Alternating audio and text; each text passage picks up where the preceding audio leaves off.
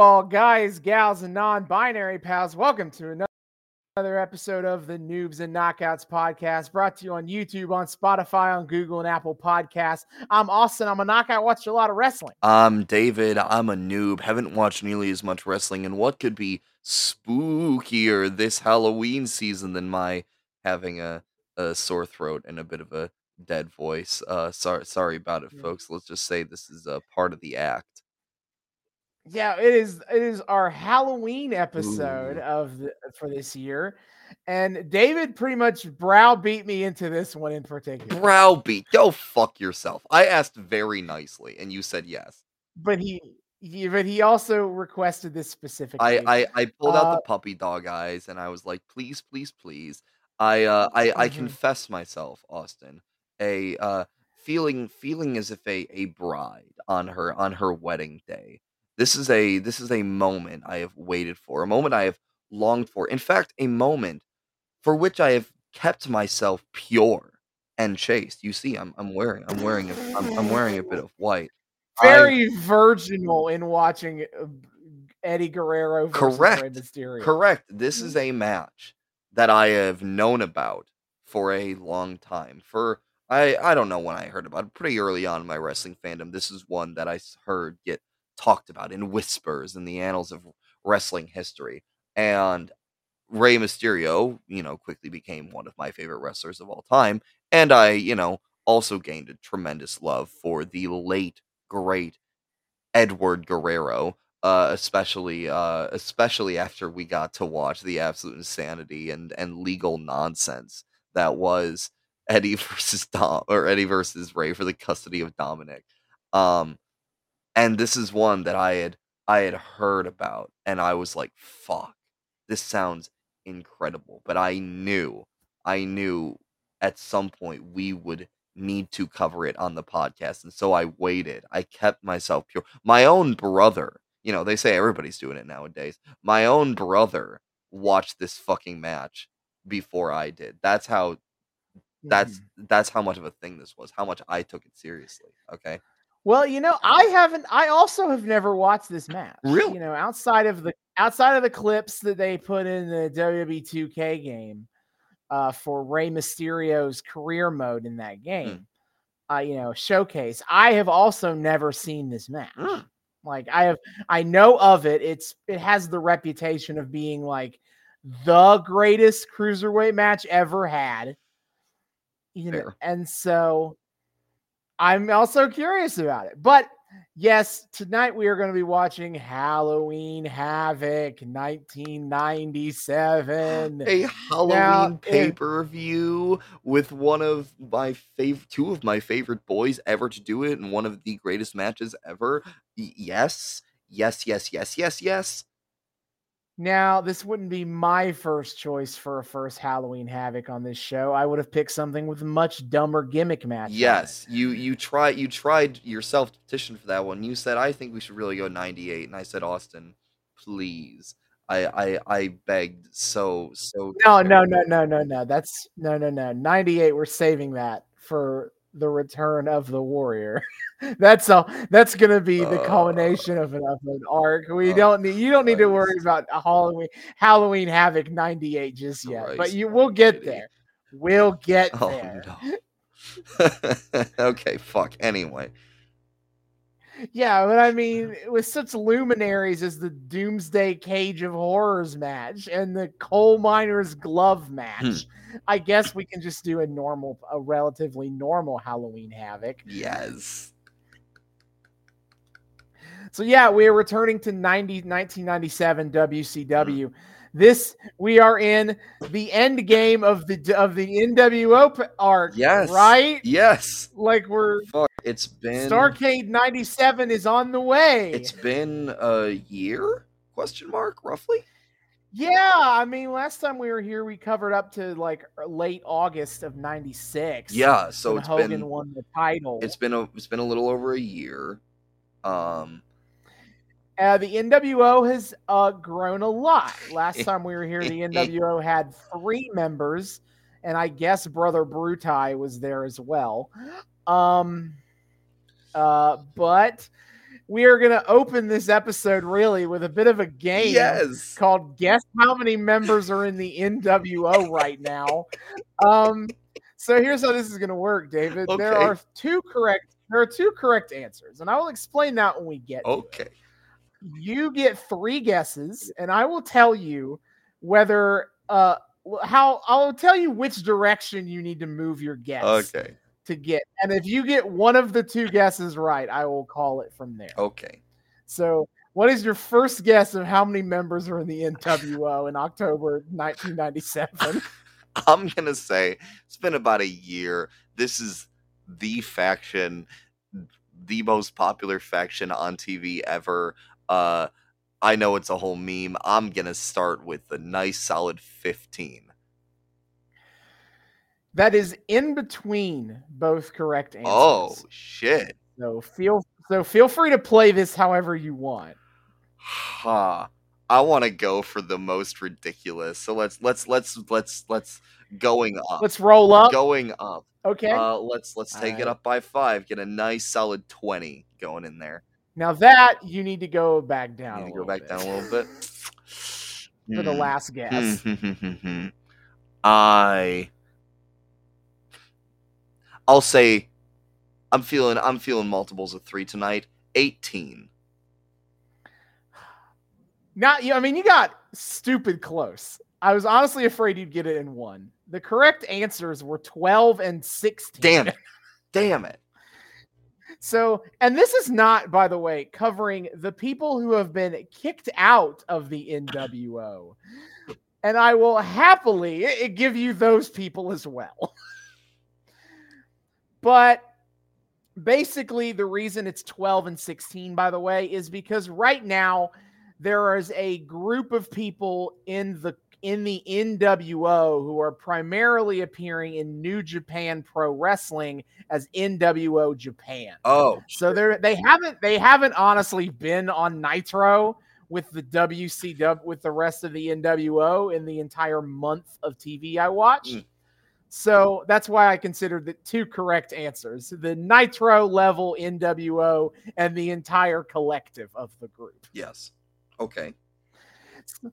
So let's go. I'll just start. I'll just list off who is the 16 members of the group right now. Uh, in order of when they joined the group. Uh, Scott Hall, Kevin Nash, Hulk Hogan. Yeah, absolutely. Then you have NWO Sting. Uh, there was a basically there was a, a short plot line where the NWO was courting Sting, and to kind of manip, kind of trick the rest of the WCW locker room, they had a fake Sting pretend to be having joined the NWO. But once Sting revealed that it was a fake Sting, he kind of stuck around as like a comedy low card guy. He is one of the N- he's one of the he's one of the NWO Japan guys right now. Oh, okay. actually. Interesting. That's a But Jeff Farmer playing the fake Sting that is in the NWO. That's such a weird like the so they did they incapacitate Sting at all? Did they do anything to make it so that Sting couldn't just show up and be like, actually that's not me, bruh? No, I don't think they did anything about it. I Okay. think we'll we'll cover that arc eventually. It plays into Sting becoming the Crow, so we'll we'll get there. Uh, then you have six. Uh, oh shit, X X-Pac. Now, now I know he's the fifth name I just said, but he was the sixth person to join the NWO. Uh, so Oh yeah. it did make sense at the time. there was because there was what's his nuts for a hot second at Hog Wild. Ted Ted DiBiase. We'll get there. Oh, okay. Uh, then Vincent, you know, Virgil. Oh shit, yeah, yeah, yeah, yeah, yeah. uh, to keep up with the naming jokes here. Yeah, Virgil was named as such as a rib on Dusty Rhodes' real name, and so when he went to WCW, he was named Vincent as a joke on, On Vince. Vince, yeah. Uh, then we have Miss Elizabeth, who actually joined the group without Randy. Uh, she she joined separate. Then number eight, Eric Bischoff. The big reveal that you know all along Eric Bischoff was running the it was an inside man to the whole thing. No. uh, Why? Like this uh then but number 9 Buff Bagwell of the American Males. Okay. Then number 10 Scott Norton of Fire you might remember Who? Fire and Ice. Who? The big he was a big burly dude. Sure. I barely He's- remember listen. Buff Bagwell. They're just letting fucking Sure, sure, Jesus, sure. we're we're what? Nine members in? Ten? And they're, 10 members they're already in, letting just at fucking anyone to the NWO. Jesus and we Christ. haven't even talked about the guys who have been kicked out by this Yeah, point. oh we'll get Um, there.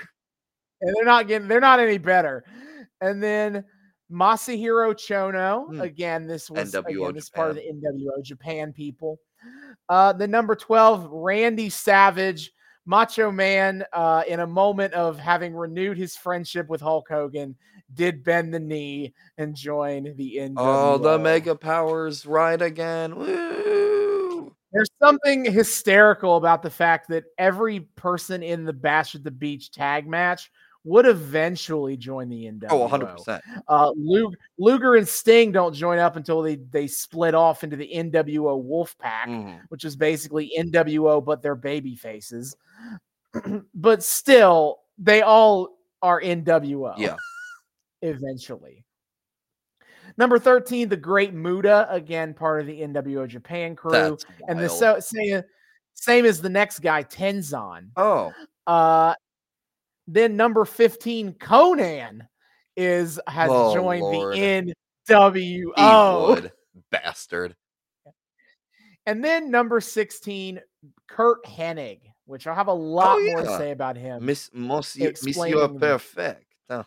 Yeah, he is the newest member of the NWO, and I'll have more to say about him when we talk about the actual matches on Halloween Havoc. All right. Uh, now for a list of the people who have been kicked out of the group since then, since we started.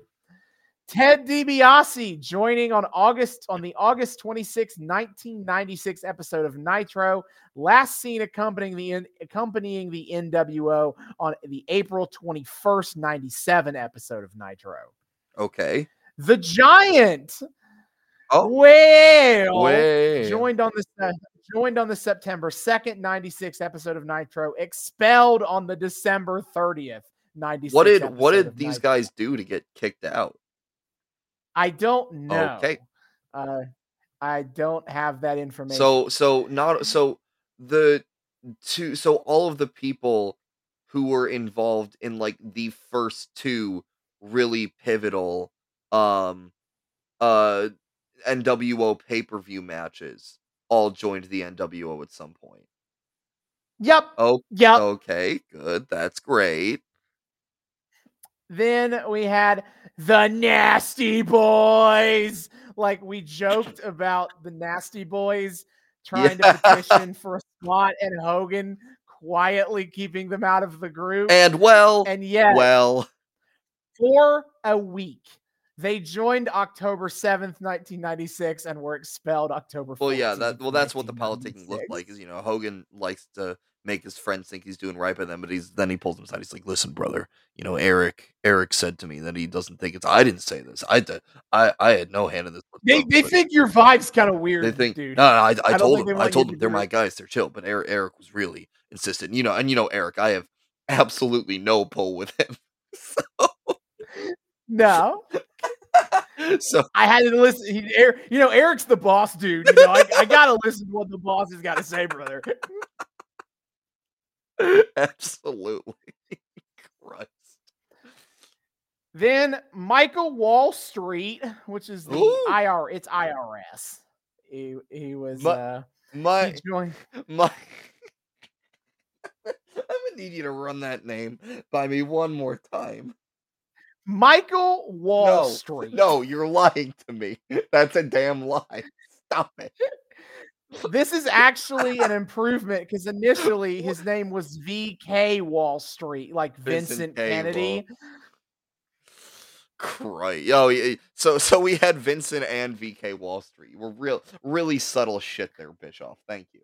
Yeah, so Michael Wall Street joined on December 9th, 96, and he was contractually removed from the group on April 27, 21st, 1997. Like- I don't know what that means, What? but he's gone. Well, He's gone. He's the money guy, so we got to get him out with contracts. You know, that's how it works with money guys. They do contracts. Wow. And then Big Bubba Rogers, aka the Big Boss Man. Oh shit. joined on December 16th, 96, contractually removed uh, April 21st, 97. Better watch out, boy. You'll be serving hard time, very short hard time in the NWO. He actually has tried to like he has actually appeared on Nitro a little bit to kind of be like, I'm getting my revenge, and then he like loses to like the NWO B team. Really? So he's doing great. Really? He's he's he's he's at like Frankie Kazarian Elite Hunter levels of power here. Oh no. Um, in which he doesn't beat anybody. Christ, that's unfortunate. Also, a bit of a, a bit of a, bit of a um uh, a, a uh, interesting note. Uh, Nick Patrick, who is a referee uh, on October twenty seventh, nineteen ninety six, at the previous year's Halloween Havoc, he was outed as being an NWO referee. Oh wait, yeah, yeah, you know. yeah, yeah, yeah. Because fucking Hog Wild, you were talking about like he was crooked or whatever. Yes, this that was the this was the- the during the during the that. tag match, he like got blinded or whatever, and it was conveniently like in favor of the. Okay, this motherfucker. Gotcha, gotcha, gotcha. Yes, but he quit the NWO on the April twenty first, ninety seven Wow. episode of Nitro. Disloyal. Uh, they did. WCW quickly realized that it was actually really stupid that the uh, NWO, the invading force, has a referee Yeah. on their side. Absolutely. They're like, never mind. No, it's fine. yeah, so that's the NWO right now. Outstanding. Gro- Goof's going great. Uh this is genuinely though, and I'll get more into it when we get individual matches, but the big a big overarching story from Fall Brawl 97 to Halloween Havoc 97 is the NWO kind of being put on the back foot. That you know, this is a big rallying, a bit of a rallying cry moment for the WCW loyal loyalists Mm. who have been who are like finally kind of getting the upper hand on the NWO, who has dominated the programming for over a year now. Yeah. I do and like it really that. does feel like it's building to some great epic final defeat of this group. But that's for the Starcade 97 to talk more about that. a thing. A thing we're gonna cover at some point, I assume. Oh, absolutely. Hell yeah, brother. We have a whole we have a whole arc. We're gonna have a whole arc devoted to like biggest WCW bag fumbles. I love that. So, but for now, Halloween Havoc 97, it is, is things are ramping the fuck up. Oh, So, this show has nine matches. We will be watching six of them. Ooh, ooh, exciting. So, first match of the show that we will not be watching is Yuji Nagata versus Ultimo Dragon. Huh, I've Uh, heard the- that name. these- I think.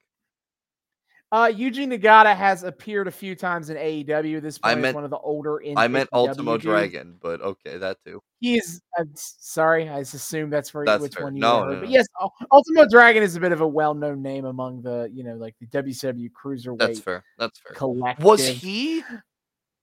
Was he in either like an Impact or the fucking XWF like cruiser shit? Am I thinking? Did he do X? No, he's no, he's never really had. He's mo he mostly has worked Japan. Okay, that's fair. like he is actually Japanese, um, who trained in Mexico and thus adopted lucha libre, um, the lucha libre style. But he is Japanese, and primarily that's where his career was. But uh, he came over to WCW because WCW had a great working relationship with New Japan and other Japanese promotions. Um, this match doesn't have a ton of story to it really. It's again wcw undercard matches and even on nitro can feel very much like just throw out these dudes who can like have really exciting five to ten minute matches. Who gives a fuck about story? Nobody cares. Just go out there and like wrestle awesome Uh, I agree with this. I, you know, un unironically, sometimes I just like me a good wrestle awesome match. I don't need no goddamn story. I just wanna watch I just wanna watch do Mhm. boys do flippy shit, alright? Don't don't fucking judge me. Yeah. This story does technically have a story in that Yuji Nagata's manager is Sonny Ono, who you may remember as the all as the evil Japanese f- manager for all the evil Japanese Oh, wrestlers oh, oh, oh, in wasn't he, um WCW. Was he did he Man- He was with Bull Nakano? Nakano. Yup. Uh, basically, Sonny Ono claims that Ultimo Dragon betrayed him and his principles, and he has brought in Yuji Nagata to kick his ass. That's awesome. That's I about love it. it. Yep. Uh, the first match of the show that we will be watching, and you could argue that I shouldn't have put this match on here because it literally was not advertised before the show. They in fact just they in fact called it a special unadvertised exhibition match on the pay-per-view even. That's But again, I in trying to figure out how to pick what matches on this show we're going to watch, I tried to like craft a card that kind of feels like what WCW pay-per-views are like. And again, meaningless cruiserweight action is quintessential WCW. Absolutely. 97. And again, I just to reiterate, in case it's unclear, I'm here for it. Fight me. So we will be watching Gedo versus Chris Jericho. Oh, oh my! Now, this is early days Chris Jericho before he turned heel and and found his personality. He is currently generic good guy. He Chris has yet he has yet to discover the Judas in his mind. Yeah, yes. And Gedo, he is more famous nowadays, I think, for being the current booker of New Japan Pro Wrestling. Oh, okay, that's where Uh, I've heard that name. yes. Okay, that's exciting. yeah he ha- he does have he does have he did have a long and successful career in Japan mostly as a tag team partner with Jado but again WCW just throwing dudes out here to have some matches Absolutely. Absolutely. then then the third match of the show obviously we're watching this one title versus mask Rey Mysterio versus Eddie Guerrero for the cruiserweight Let's fucking go. Let's fucking go. Let's fucking go.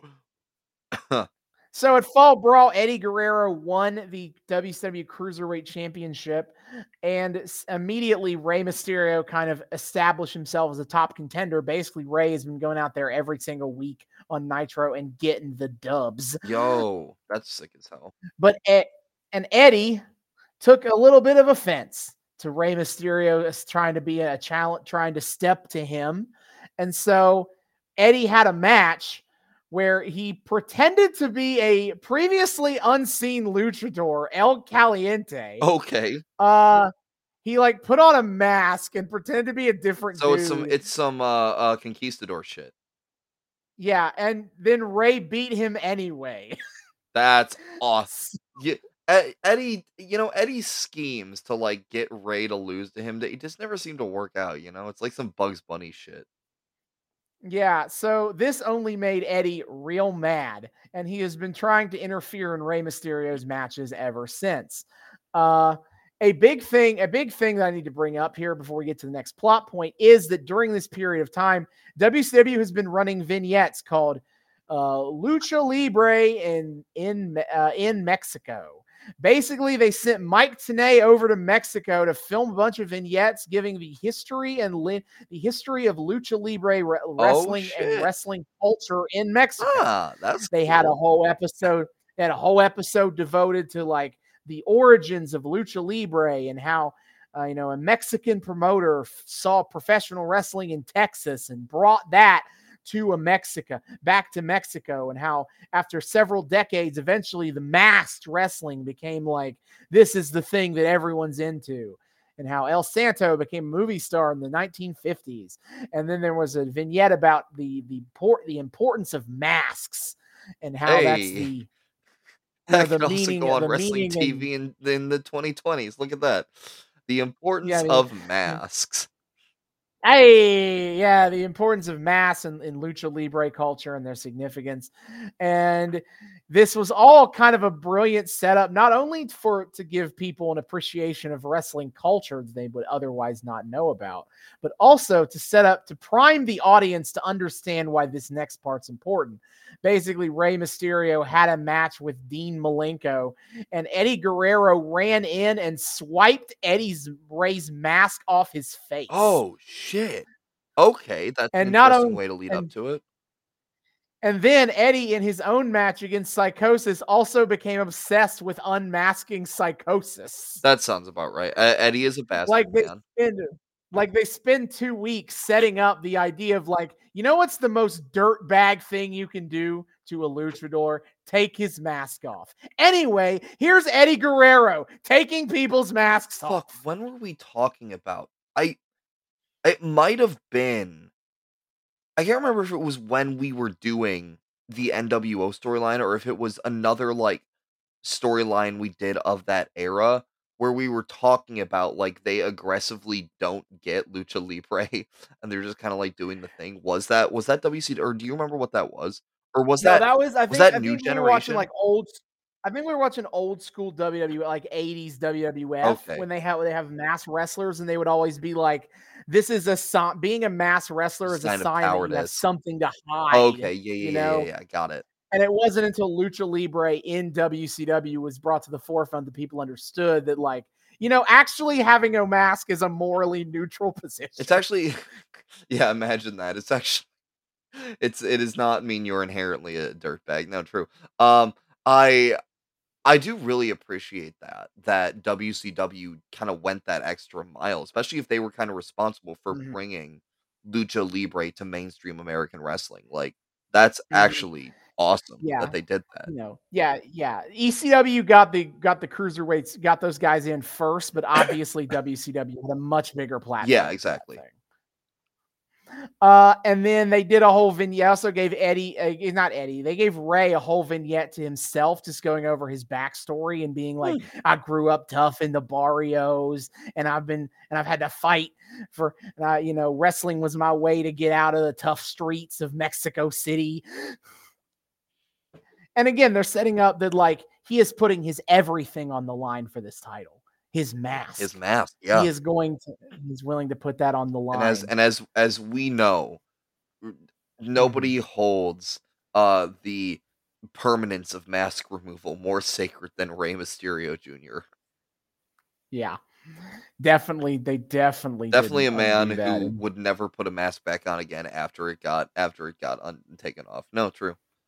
To be fair, it was a dumb idea Oh, to ever take Oh, it it was a hundred percent a dumb idea, and it is the most base thing in existence. That when WWF brought him in, they put him back. They're like, put the fucking mask back on, dude. yeah, it's base as hell. I like I try to actively this is true. I feel like I may have talked about this on the show before. I like actively try to avoid like looking at pictures of like Rey Mysterio unmasked because it it's feels- weird. It feels wrong, it feels dirty, it feels disrespectful, and I hate it. Mhm. So that is that match. So we're obviously going to watch it. Uh, the next match, the culmination of a six month long arc.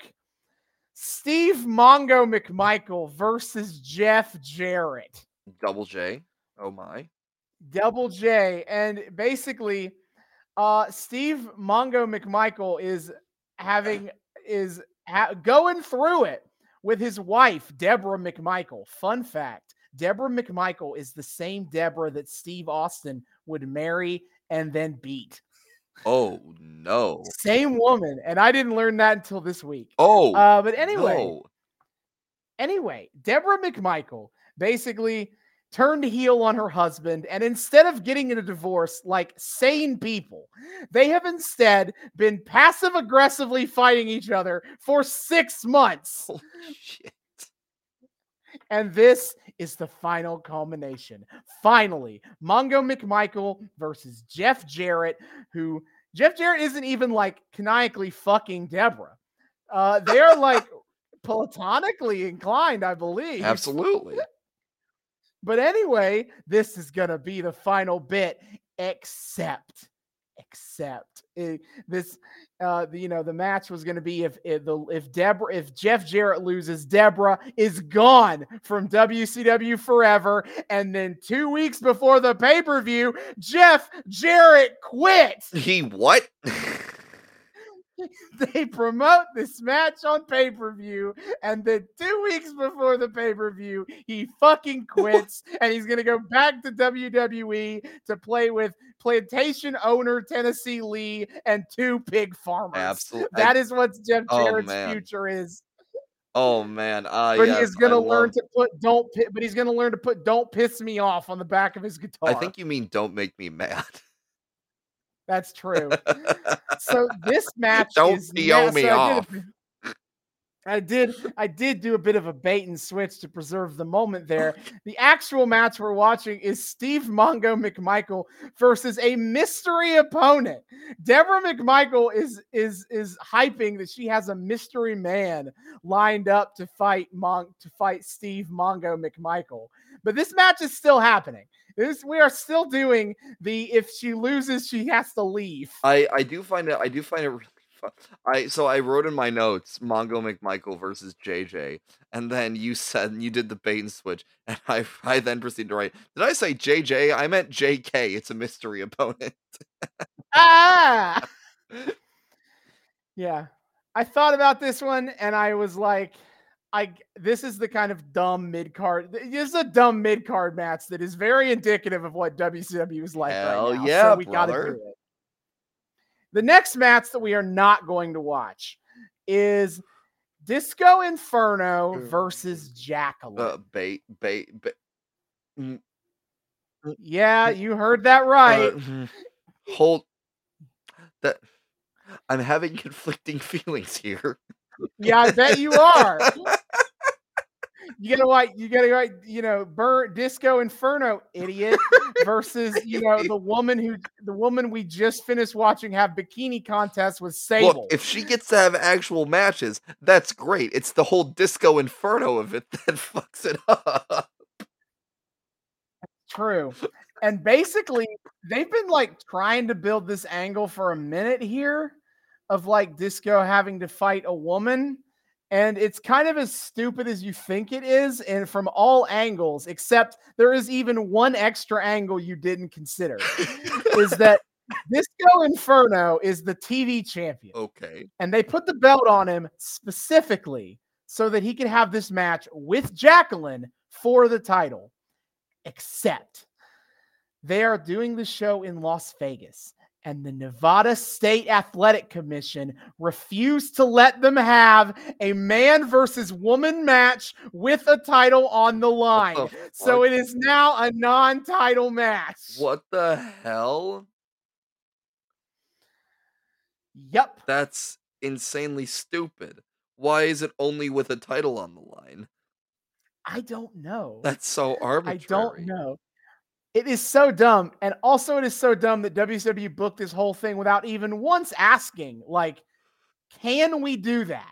And- Can we put this match on pay per view? And the fact that in what 97 they're still following like fucking uh state health commission like state uh commission shit like for kayfabe that's I mean I guess like you know it still wasn't that enlightened of a time but like come on man Jesus The- it's hilarious. And uh, look, as fun as it would be as noted misogynist to watch noted misogynist J- Disco Inferno get his ass kicked by Jacqueline. Oh, the match is pretty universally considered like the shittiest on the show. damn So I said, let's save us all the trouble. and not watch it, yay You know? The next match, and this one was tough to cut. We're gonna not gonna watch it, but it was a really tough decision. okay Ric Flair versus Curt Hennig for the Oh, United shit. States Championship. I basically was like, we we can't watch all four NWO matches Yeah. that end that book that end this pay per view. We got to cut one. Yeah. So I picked the one I care about least, but it's tough because it's probably going to be pretty good. yeah god damn basically, it has a ton of story behind it, but it's a story I don't really care about because I don't really care about the Four Horsemen. Uh, basically, cycle on back to Fall Brawl 1997. The NWO is having a, ma- a, a War Games match with the Four Horsemen. Um, let me get let me pull up Fall Brawl to get the uh, exact you know uh, matchups here. But it was Buff Bagwell, Kevin Nash, Konnan and Syxx. Not exactly the heaviest hitters The- of this. Again, group. the the B team, as you called it, I think was very apt.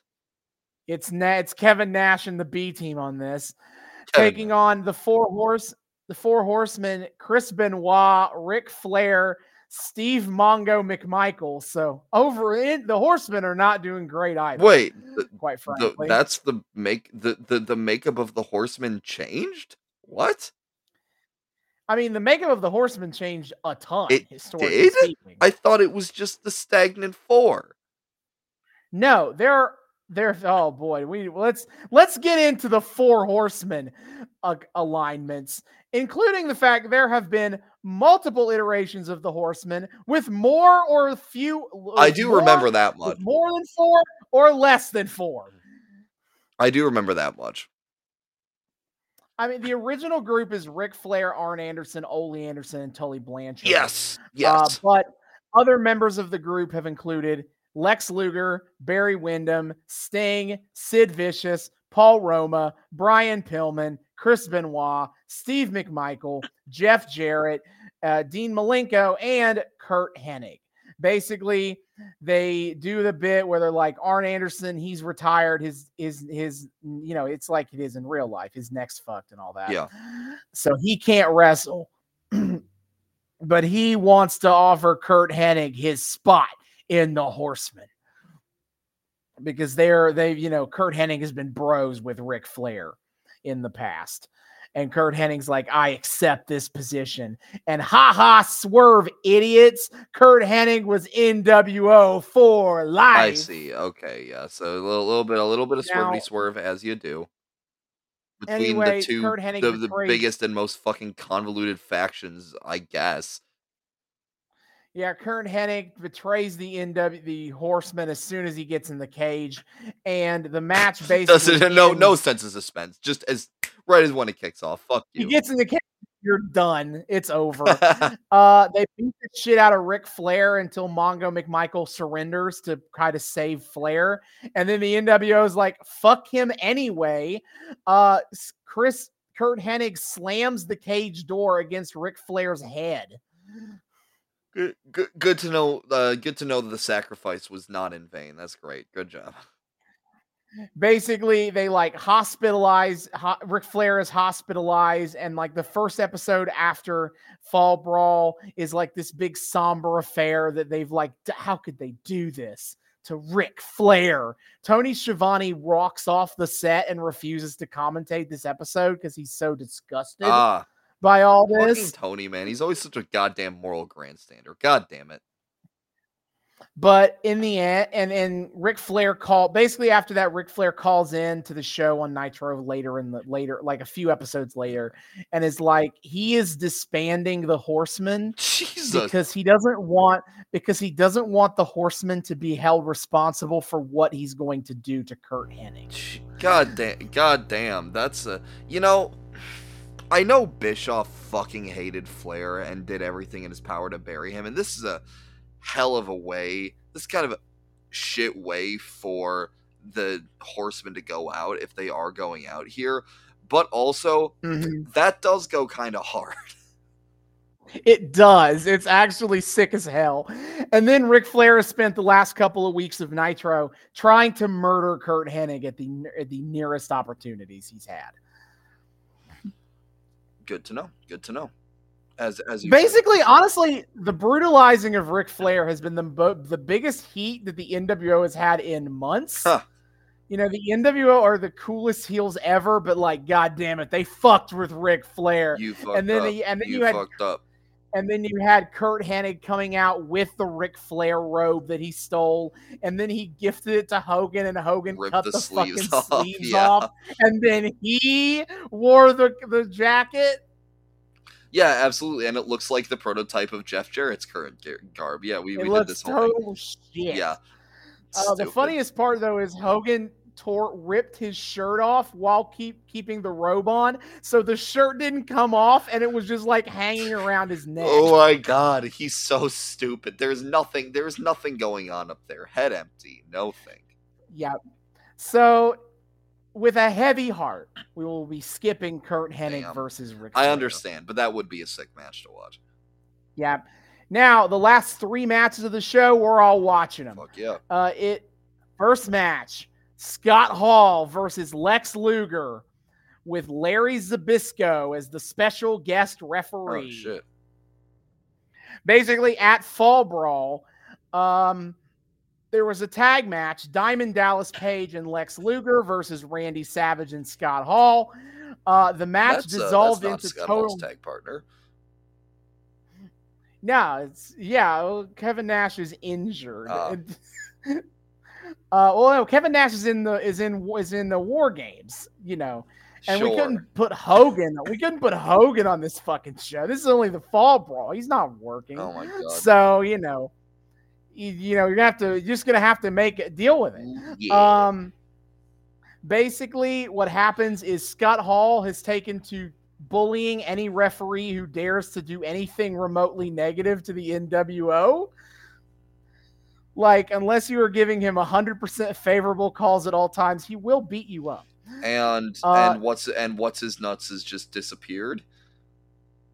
Nick Patrick has now has refused. He is he has Ah. had he's grown a conscience Ah. and doesn't want to do this and and so they also beat him up. Sure, sure. Uh, so, but Scott Hall beat up all the referees, and so the match ended at Fall Brawl with Larry Zbyszko running down from commentary table and counting the pin for Luger to pin Scott Hall. Sure. I mean, look, no, the fuck. To be to be fair, the fucking Bash at the Beach match where Hogan turned heel, uh, had a botch where fucking the the the ref didn't count any pins. So like, might as well might as well have it in reverse here. It's like poetry. It rhymes. So basically, Scott Hall has continued declaring war on all referees, including Larry Zbyszko. He has basically come out every week on Nitro and cut a promo with Syxx. Uh, and if you want an example of how of how untouchable the NWO are right now, uh, basically every time Scott Hall he opens with "Hey yo, Hey yo. I'm taking a survey. Are you guys here to see WCW? Let's the crowd Yeah. murmur about it. Or are you here to see the and the whole crowd chants NWO? Nice. And he's like, Yeah, that's what I thought. Scott Hall actually got a really cushy job at the U.S. Census Bureau. You know, he's doing important. He's doing important research. Yeah. So like, yeah, that's where the NWO is at right now. Is that like Hulk Hogan could open the show kicking a dog, and middle of the show, Scott Hall could be like, "Hey, yo, are you guys here to see the NWO?" The and they're all, and everyone goes, "Yeah." Austin, Austin, have you have you considered that when we get to say the line serotonin go woo? That's true. Uh, but Scott Hall, by the way, is one half of the tag team champions. We'll get to that, I think, when I talk about the main event. hmm Uh, but basically, Roddy Piper is the interim commissioner of WCW right now, I guess. and so he he is determined that Le- Lex Luger. Yeah, I don't remember how that happened. Yeah. I just know he is. He's getting his practice Um, in for the XWF, baby. Oh yeah, of course. So basically, he he declares that Luger and Hall need to settle this because you know that is a little bit controversial. The match at Fall Brawl ended without an official referee counting the pin. So we're gonna have a one-on-one match, no funny business, with a referee who will call it straight down the middle. Larry So Zbyszko. Larry Zbyszko, yeah, Fuck you. incredible. Yeah, Larry Zbyszko, who has no, you know, more morals to bring to this, uh, to bring to this particular bout. No, sir. hey, this is all part of the fuck NWO plan that has been going on with WCW. at That's actually great. I kind of love that. So Scott Hall is big mad about this, but you know, nothing he can do about it. That's incredible. And also, oh, I guess I'll say it now. I was going to talk about it later, but also Piper decided that you know what, because Scott Hall tried to be like, you know, the big man Kevin Nash, he hurt his knee, and I hurt my ribs, uh, but you know I'm still here. And then Roddy Piper's like, next week you and Nash are defending your titles, and if you don't show up, I'll just strip the belt. That's incredible. I do not care. That's incredible. So on the October 13th, 97 episode of Nitro, Scott Hall showed up. They did NWO rules where Syxx could defend the belt in Kevin Nash's steed. And then they lost the tag belts to the Steiner brothers. Oh shit. Oh, okay. Interesting. I guess I guess Steiners are are big are big face right now. So yeah, fair enough. They are. Scott Steiner hasn't betrayed his brother and joined the NWO yet. Yet. Buff Bag soon enough, Buff Bagwell will teach Scott Steiner the benefits of steroid abuse, and then it's all over for the Steiner brothers as a tag team. it's so it's so Jover. Yeah, he had to explain it to he had to explain, you know, the the, the math of muscle growth to Steiner for him to really Mhm. outstanding. you know, Yeah, the fucking Buff Bagwell opening up. It's like, it's like some deal with the devil shit. He's opening up like a case with the with the fucking like plunger in it, and he's like he's like you know they say all men are created equal, but you take a little bit of this shit, and you'll see that is not true. yes. and Scott Steiner signs away his soul. Correct. Uh, then the next match on the show Randy Savage versus DDP in a Las Vegas sudden death match. Oh, okay, nice. That's basically just a no DQ match. Look, no rules. Look, they, Piper they're gonna do some crazy shit. I'm here for it. basically uh, basically you know ddp has been one of the soldiers fighting the hardest in the war against the nwo As- he is the man on on the front lines the people's champion of wcw um and he's been running afoul of of of randy savage for months it's been a case of like each man you know Randy attacking each other with crutches and and, you know going at and Savage going after Kimberly, who is DDP's wife and one of the Nitro girls. Like it's a whole big personal beefing. And now we're settling it all in a match with no rules. Also, uh, during the build to all this, the DDP fought with Randy Savage, and Randy Savage tried to pile drive DDP onto like the exposed concrete on the floor. Jesus. Roddy Piper showed up to stop Randy Savage from doing that, and then Ran- and then DDP got up and hit the diamond cutter onto the concrete onto Randy Sick Savage. Sick as hell. Sick as hell. And then, as a great moment I talked to David about on Nitro, is the entire NWO ran out to be like care for their wounded friend and load him into the ambulance. And then the crowd is chanting, "Na na na na, na na na na, hey hey hey, goodbye." What the And fuck? then- and Tony Schiavone is on commentary going, Now, if you are at home or an NWO fan, I'm very sorry, but we do not have any sympathy for these oh guys. oh my god. And Bobby Heenan is like, Okay, guys, on one, two, three. Wait, so wait, what? Okay, I'm confused. Why the fuck did Schiavone say that about no sympathy? Because like, Schiavone's a face. The end, the the WCW so locker room guys are face. Yeah, because fuck the NWO. Yeah, but like, I get because but but but fucking uh DD. Oh oh, Sa- Savage got hurt. Never mind. Yeah, okay, Savage got it. Okay, I keep for I keep getting it mixed up. Thinking DDP was the guy that got hurt. Okay, okay, yeah, yeah, yeah, yeah. Got it, got it, got it. Yeah. Lol. That's incredible. Fuck and the then next and then, NWO. and then the next and then the next week randy savage came out with a big black neck brace and everyone also made fun of him there as well It's got to be on brand and also neck health awareness, baby. yep you gotta start punching people in the wieners and all that So this is the big old grudge match, and from what I hear, is one of the best matches on the show. Oh shit! So I'm very excited That- about it. I've yeah. always heard that DD, DDP and Savage had great matches with each other, and I'm excited to get. To I don't see know it. if I've seen a proper DDP match before. Uh, I can't remember if we've seen. You definitely, you definitely haven't seen DDP like in his like baby face, like the diamond cutter, bang Okay. phase. All you know? right. like I'm here for like it. we've seen you've seen some of him when he was still like a heel, That's but he has since turned baby face and is like one of the top baby faces in on WCW at this point. well, that's exciting. I'm looking forward to it. Then the main event Roddy Piper versus Hollywood Hulk Hogan Yeah.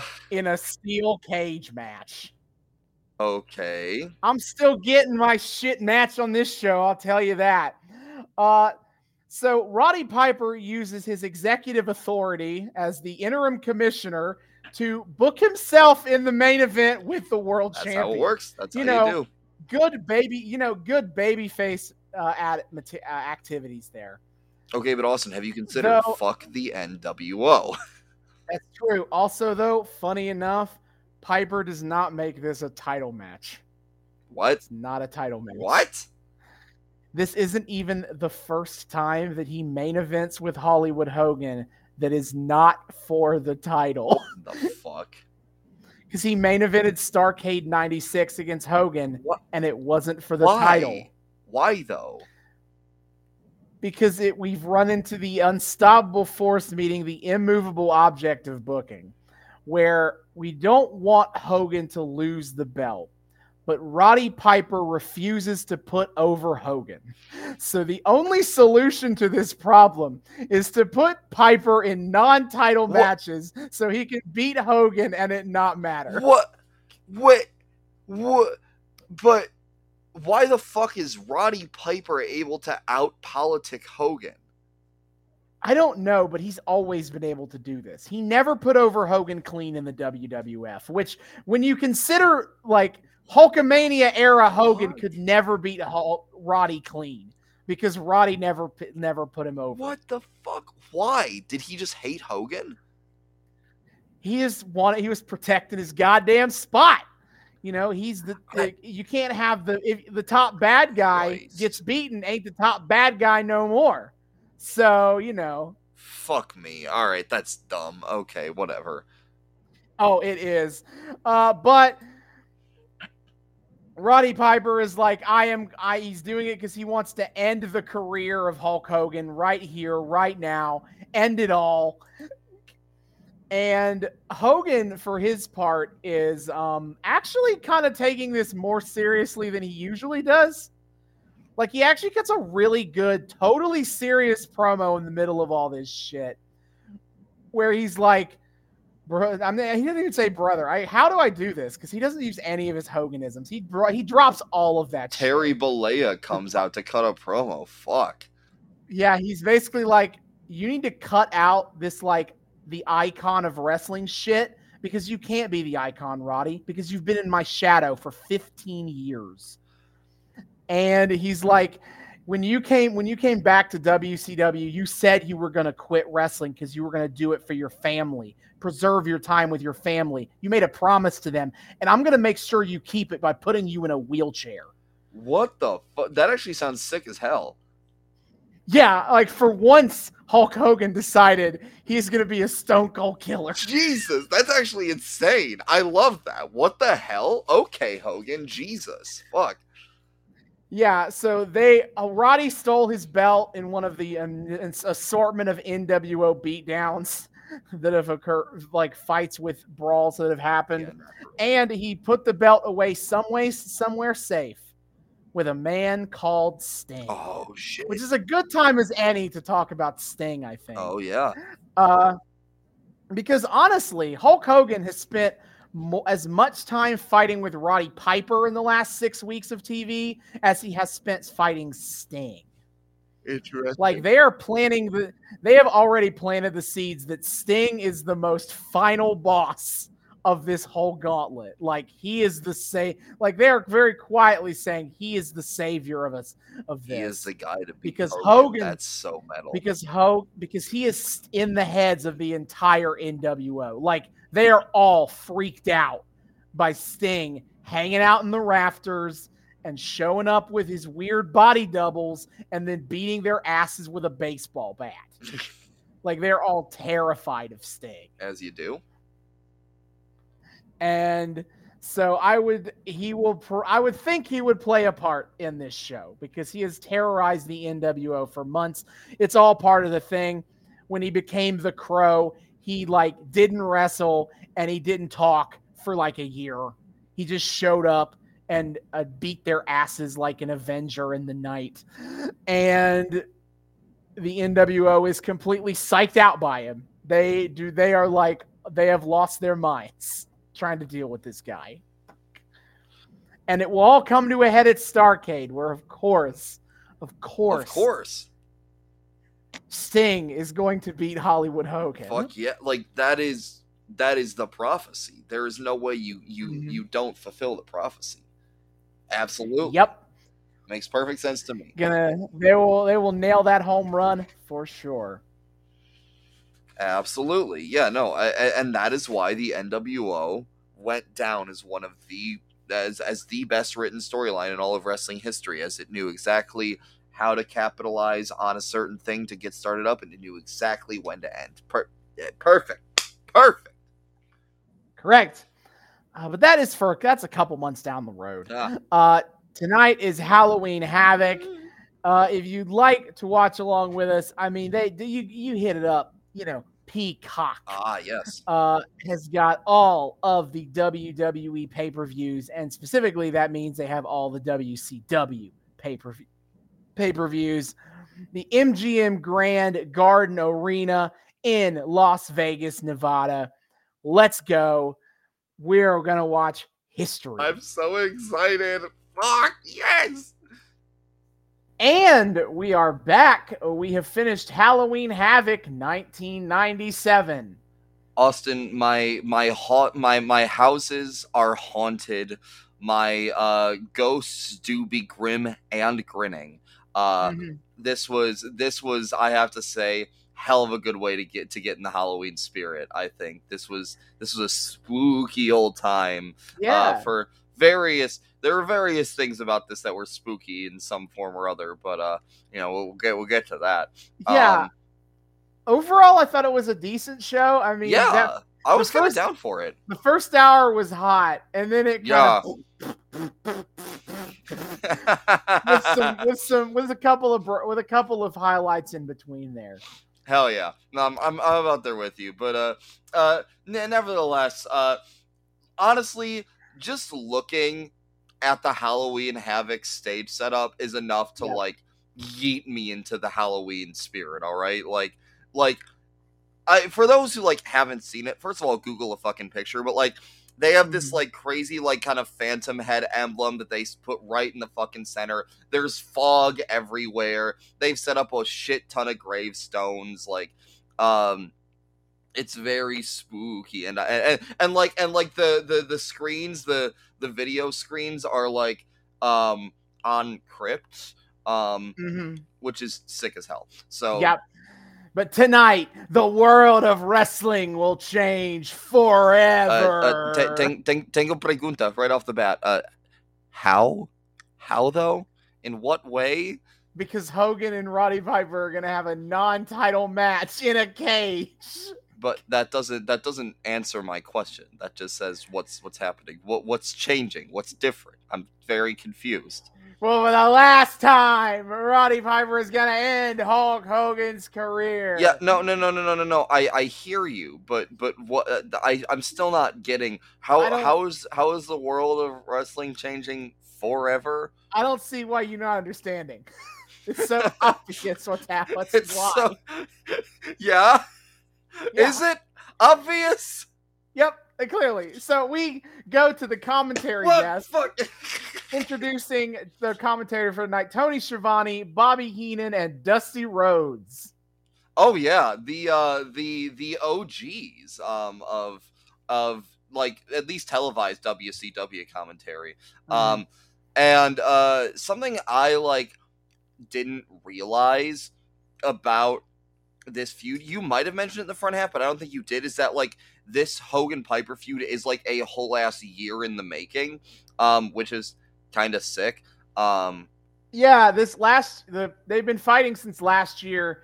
That that culminated in Starcade '96 being main evented by Roddy Piper versus Hulk Hogan, where Roddy Piper uh, drew up the main event contract, did not put the title on the line, make Hogan defend the title, and then he beat Hulk Hogan in the main event Ah. of Starcade '96. I see. If you want, if you want a sign where this is going, Ah, I'm seeing a pattern. yeah.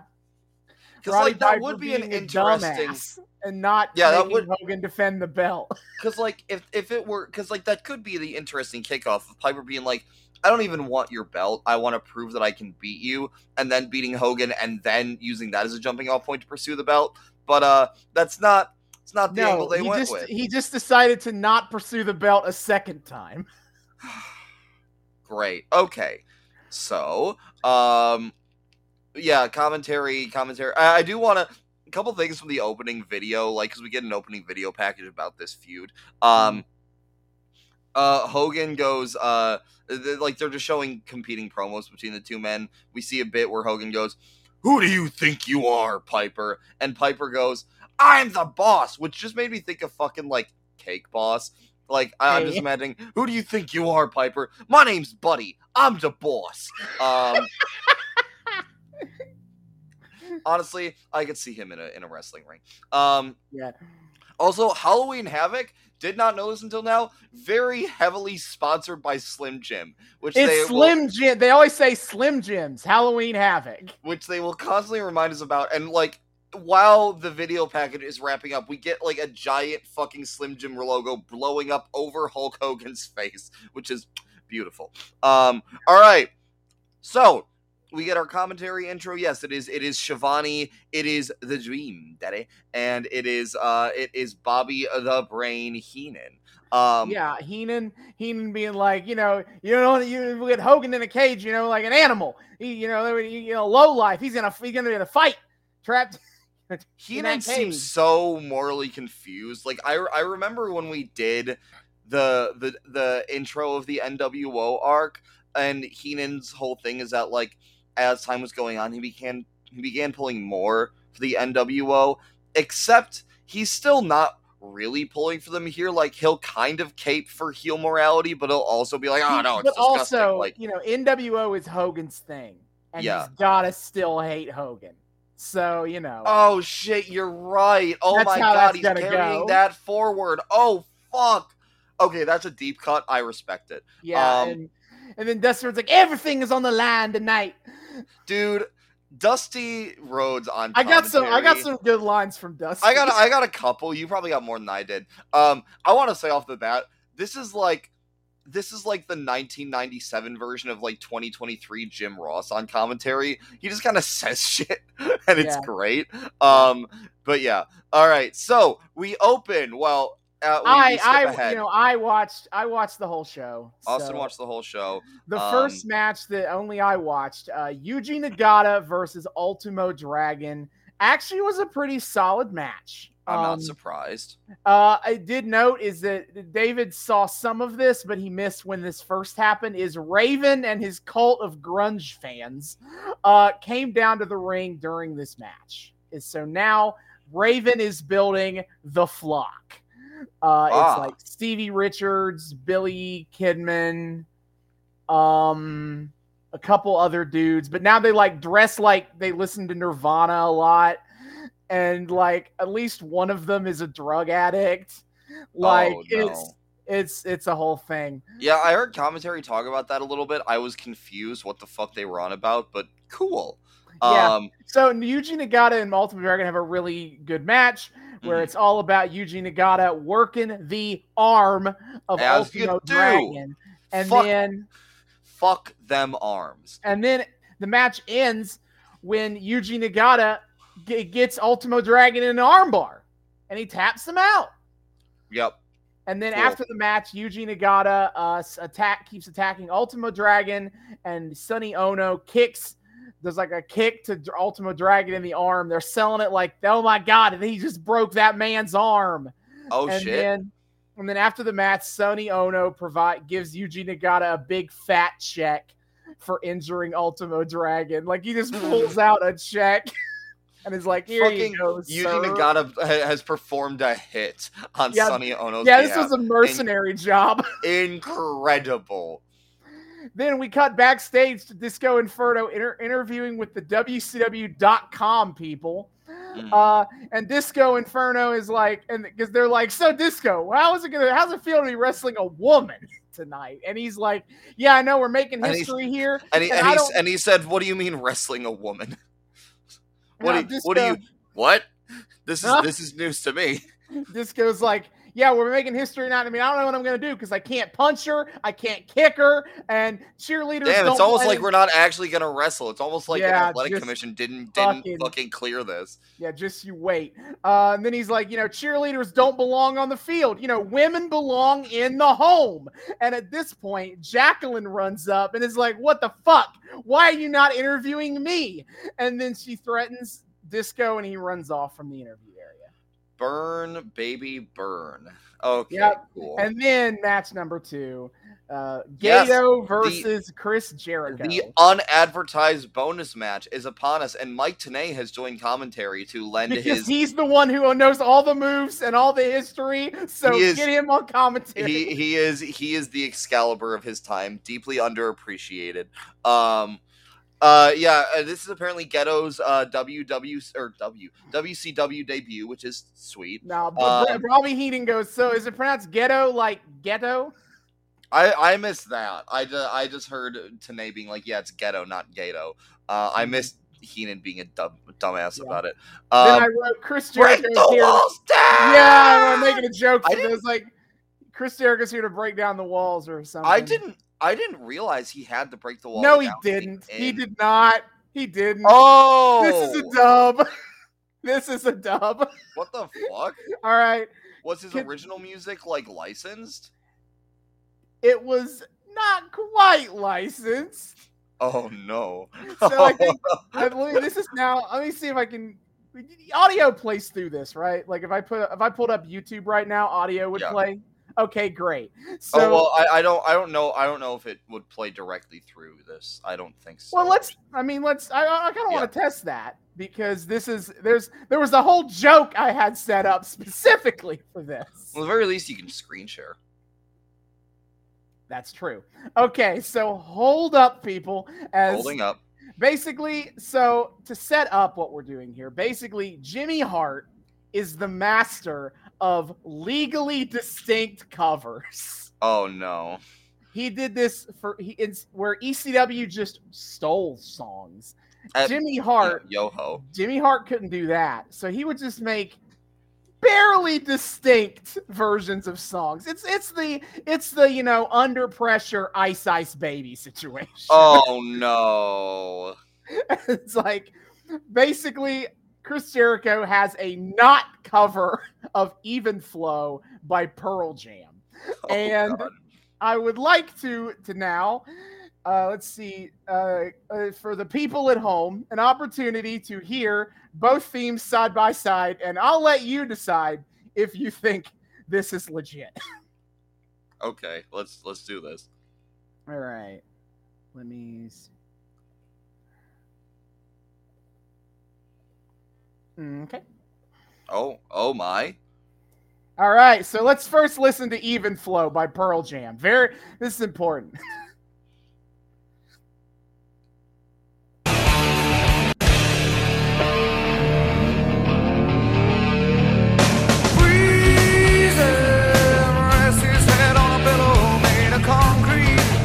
I think that's enough of that. Yeah yeah yeah. You know we don't we don't want to get murdered by the copyright. All right, here is Chris Jericho's WCW theme. Oh my god. No. no way. Are you shitting me? Oh Yep. my god. Jimmy Hart, you've done it again. Hart, you magnificent bastard! I've read your book. Yeah, he did this for a few people. Um, Raven comes out to a fake version of "Come as You Are" by Nirvana, and uh, G- DDP comes out to a fake version of "Smells Like Teen Spirit" by Nirvana. What the fuck? Why is DDP coming out that smells like Teen Spirit? because that was hip and cool, But and he is not hip a, and cool. but he's not a teen. He's like in his twenties at least. Yeah, but the theme, but it's lit, so it's fine. Sure, I in his- guess. he's actually in his mid mid thirties to late. Okay, I thought maybe, but I, I didn't want to be that uncharitable in case he just like not old. Uh, DDP. When did he? DD, DDP debuted at a super late age in wrestling. Like that, he, he's kind of famous for that. So, uh, when did he start wrestling? Uh, he didn't break into wrestling until uh, he was 32, actually. So, you're actually, he's a like, chance. so he's actually like 40. in, So you're Halloween saying there's a chance. in theory, sure. Ooh. Oh my. I'll have to keep that in mind. All right. So, um so uh I I noticed immediately like Gedo's got like a style to him. Like he's kind of like uh, gets like crouches down low and does like a fucking like, you know, uh pose. Um, Martial arts, karate. yeah. The the story the story of the match essentially seems to be that like Gedo has done his fucking homework and can remain one step of Jericho ahead of time. I I, I was kind of unclear on this. Have they worked each other before or Yeah, I think they were. T- I think Tenay in the middle of all that was talking about how they've they've wrestled in Japan many times. Okay. Okay. Um but so so yeah, so so Gedo is a like knows Jericho inside and out and is able to kind of stay one step ahead of him.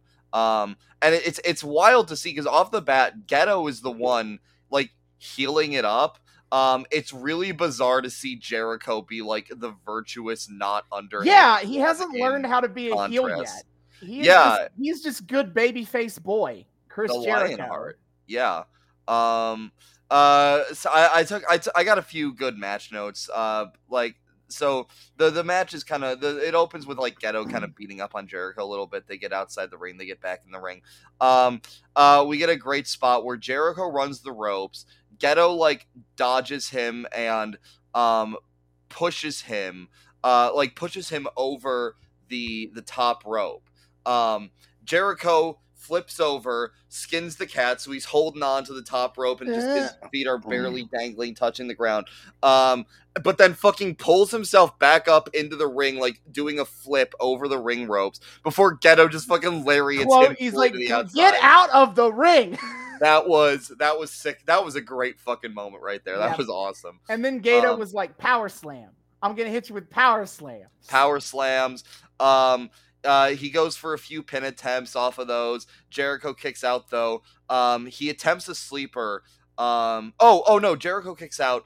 Um, uh, Gedo Yes, attempts. Gedo. Gedo gets the sleeper hold. Um, Jericho, Jericho like throws him off. and does then like a fucking- backpack slams him. He back he him. backpack slams him and then turns around for a fucking lariat. Boom! as hell. Yeah, the arm right through the neck. That was Yeah. great. Gato Um, runs the ropes. Jericho hits a power bomb, doesn't let him go, and just lifts him back up to power bomb him again. Well, I I, I want to. It, it wasn't just Gedo running the ropes. It was um Jericho tries to Irish whip Gedo into the ropes. Gedo reverses it. Um, Mhm. so Jericho bounces off, but he slips down under Gedo's legs, catches him, gets up, and then the fucking like power bomb one holds on, pulls him up again. Boom! Power bomb two, cover attempt. I feel like I feel like Wardlow should do that. Like he should Yeah, just not like his power bomb symphony should be like I don't let go. that would be that would be sick as hell. I like the Power Bomb Symphony as it is, but doing that would be metal as hell. Um, uh, d- d- this this was insane too. Uh, Jericho takes Gedo up to the top turnbuckle, attempts. oh yeah, a- this crazy fucking shit. yeah, this was fucked up. Uh, attempts what uh, a, a a super Frankensteiner, I guess. Yeah, it's supposed to be like a top rope, which is a top rope Hurricanrana. Okay, uh, yeah. essentially. I think Uh, I think a or- or- technically like a, a poison. It's something. okay, but- uh, but it, he calls it the Jericho spike. It fails. well, it fails. It, looks pretty like, bad. Pushes him off and they both land like nasty uh like i was i i, I was hurting watching both of them fall back to the mat Mhm. um sick move where Gedo or Jer- jericho tries to german suplex Gedo and Gedo just fucking backflips out of it um that's uh, whenever people pull shit like that it's insane Yeah, but Gedo, Um, Gedo basically is a se- the ending sequence is kind of like Gar- Gedo goes for like a karate chop. Jericho dodges him. Jericho goes for a German suplex. Gedo dodges him. Gedo grabs Jericho, drops him on his knee. Okay, this okay, this was this was this was wild though. Like so Gedo picks up Jericho for that and it looks like uh, the setup to a one-winged angel um which is wild. Have not seen bit. anybody but Kenny Omega do like that kind of setup. But This instead is, of like this is how this is how the one-winged trained. This is how, this is how Gedo trained Okada. It's Oh, because he knows how to do the one winged angel.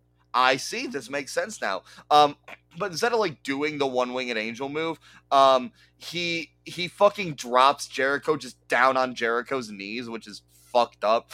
Um, Gedo, Gedo goes, up top, yup. and then he tries to go for like a, a top rope kick or something. Jericho like just flying knee, like he like he he's got his knee out. Um, yeah.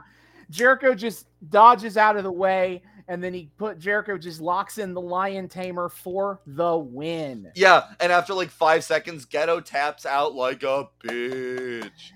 Hey man, this is this back this is back in the day where like we're trying to treat submissions as a serious business here, you know. Yeah, Tap out. tell. Tap you tap out immediately. So Jericho gets the big win on pay-per-view. Uh, Hell yeah. backstage, we are it, with my Mean Gene Okerlund is in the locker room, and he is here with Deborah McMichael. Absolutely. So Deborah is like, I'm the star here, and I'm not gonna let Mongo steal my limelight. And Gene's like, so what's you know who's the surprise here, Deborah? We don't know. And she's like, oh, everyone is talking about. It. Is it Jeff Jarrett? No. Is it Michael Cook? No. I've even heard Steven Seagal. What the fuck? Yeah, what the hell was that? We're just name dropping famous people. I guess. And, and then and, uh and and and and and when Deborah says that, she goes, she goes. People have even speculating Steven Seagal and Mean Gene just goes, well, that's a stretch. Fucking based. and then here comes Mongo McMichael. Being the like- world's most divorced man. this couple just needs to get a divorce. They've been True. passively aggressively doing this for like six to eight months, and Christ. they could just get divorced. They could just Uh, get divorced. it's funny too because Mon- Mongo McMichael like threatens to freeze like Deborah's assets essentially, and Deborah instead of As a matter of fact, give me back like- those credit cards. Yeah, a- a- and instead instead of having any like legal counter to that, Deb's just like, huh, I'd like to see you try. So She's like, clearly, she's like, I earned that from putting up with you and your family all these. yeah. years." So yeah, so so it's like some girl boss response and not like fucking like not not any. So clearly, Deborah McMichael did not sign any kind of prenup going into this. which, no, you know, Mon- classic no. blunder. No, Mo- Mongo. I don't know. I don't know his. I could see Deborah's motivation for not getting divorced because clearly no prenup. I don't know why Yeah. Mongo isn't doing it. Like what? Like man, He's How just many- a simp, man. how many weeks are you gonna get hit in the face with a briefcase by your wife before you're like, you know what? We're Actually, done." uh look look man sometimes even even though you're the most the world's most divorced man sometimes the pussy too good um uh mean gene makes the correct but lame point that this belongs in a court of law and not a wrestling ring eddie and Rey backstage being like hmm um like, does it? They're like, does- does it? eddie and Rey uh will remember this uh Yeah.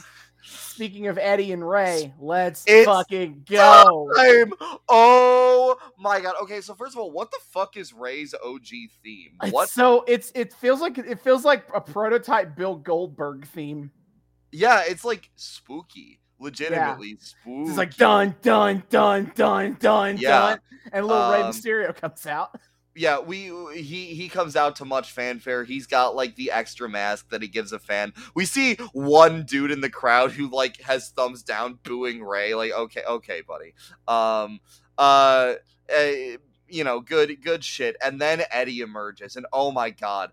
Eddie Eddie is him, man. Mhm. and like i i don't even he he just has all of this presence to him like eddie um, this is not the eddie guerrero of 2005 who's like a cheeky like kind of campy prick like he's just evil. Uh, and he emerges like the gaze low, the hair coming down over his eyes, a, a permanent scowl affixed to his facade.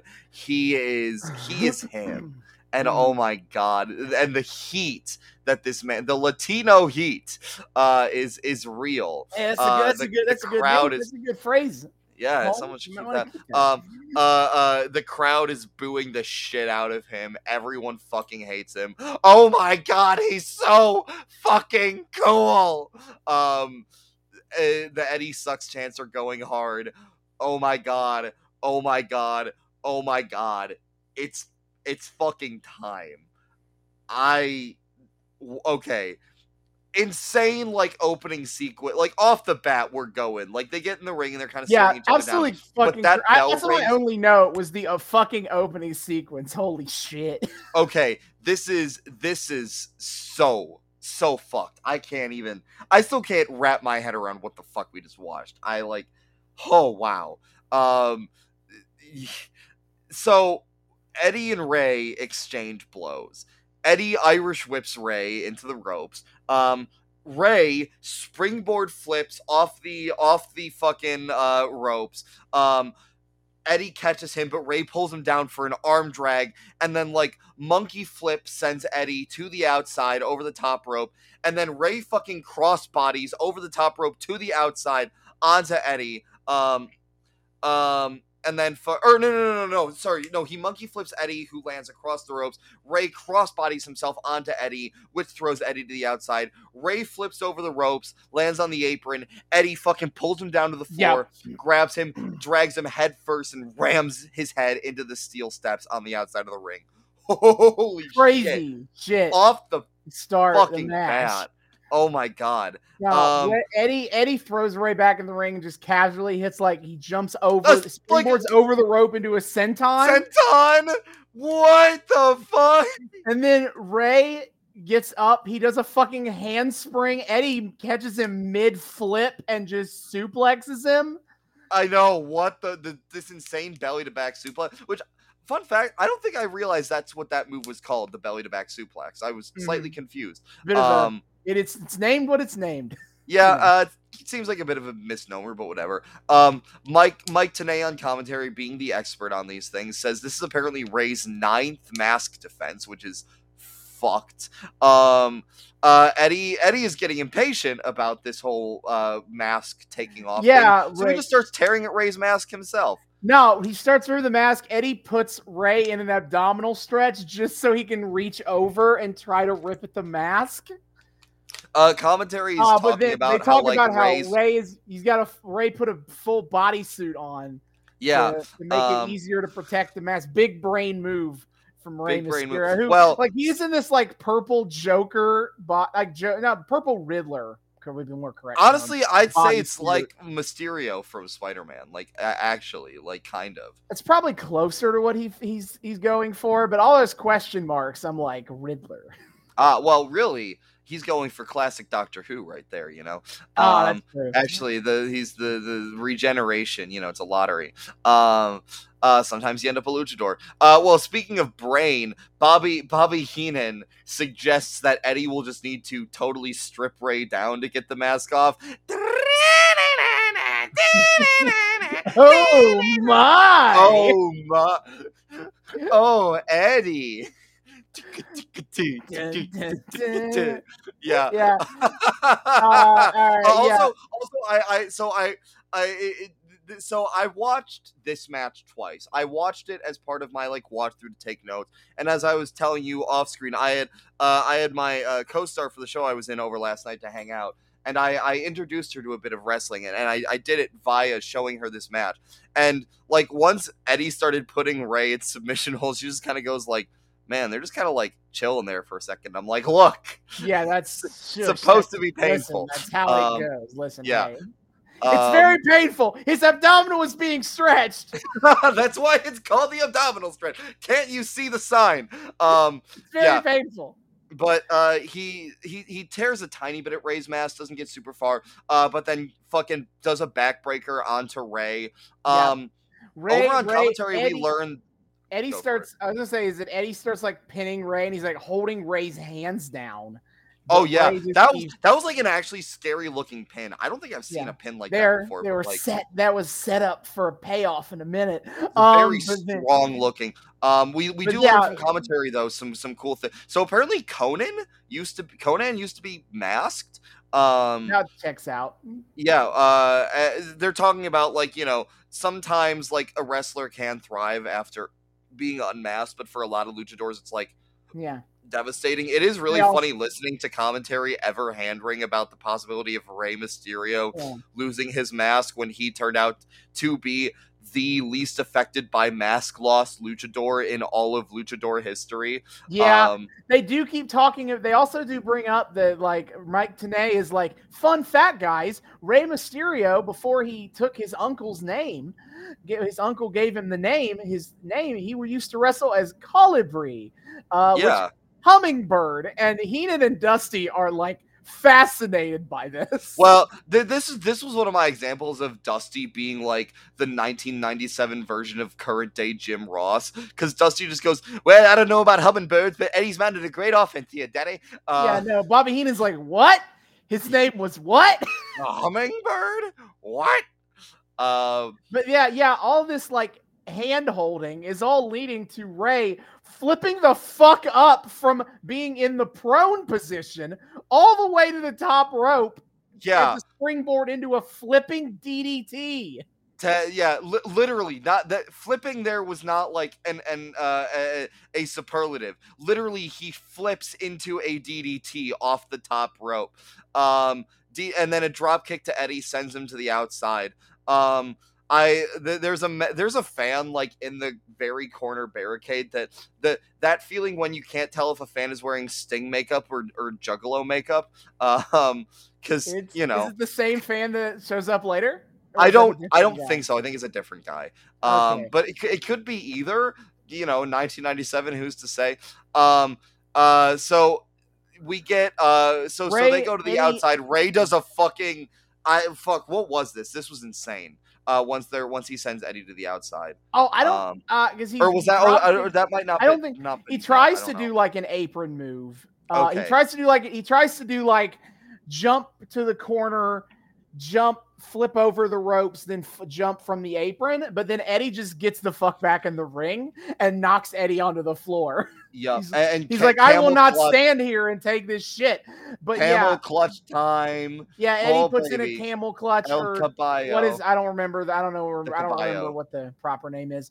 Uh, Eddie rips at the mask again. You could. It's slipping enough off his face that you can kind of see his face, Rey's face, the the Yeah. left side of his face. Uh, they bring we, up. We learn. Yeah. They bring up Eddie going by Mascara Magica.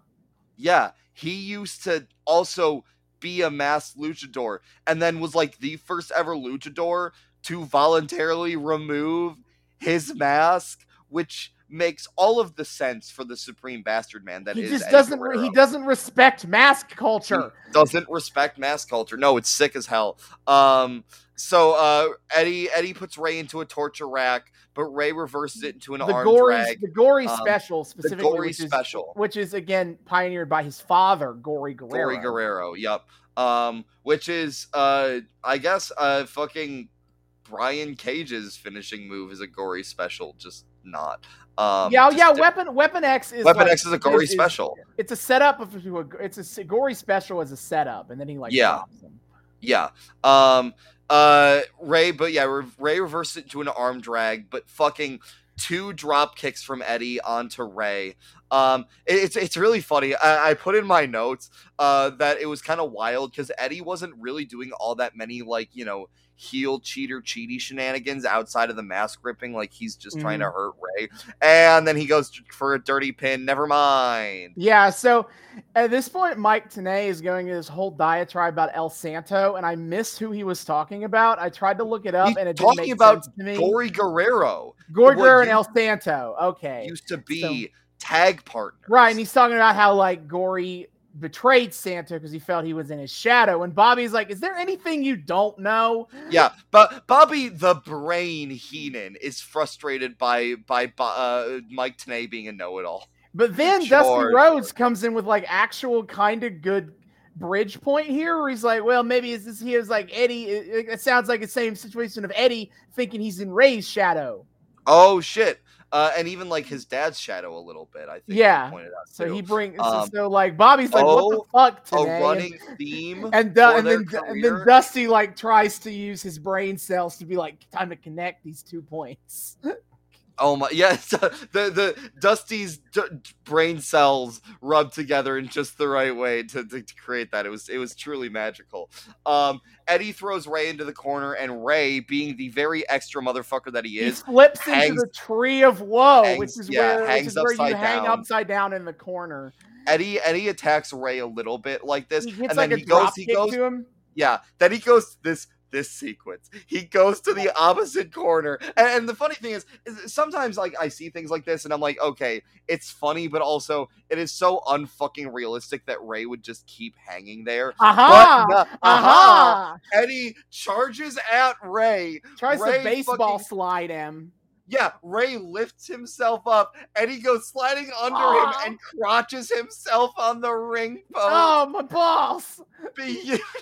oh then, my god, As- and then Eddie goes to the outside, and Rey dives over the ring post to his, send Eddie into the guardrail. Yeah, crossbody to the barricade.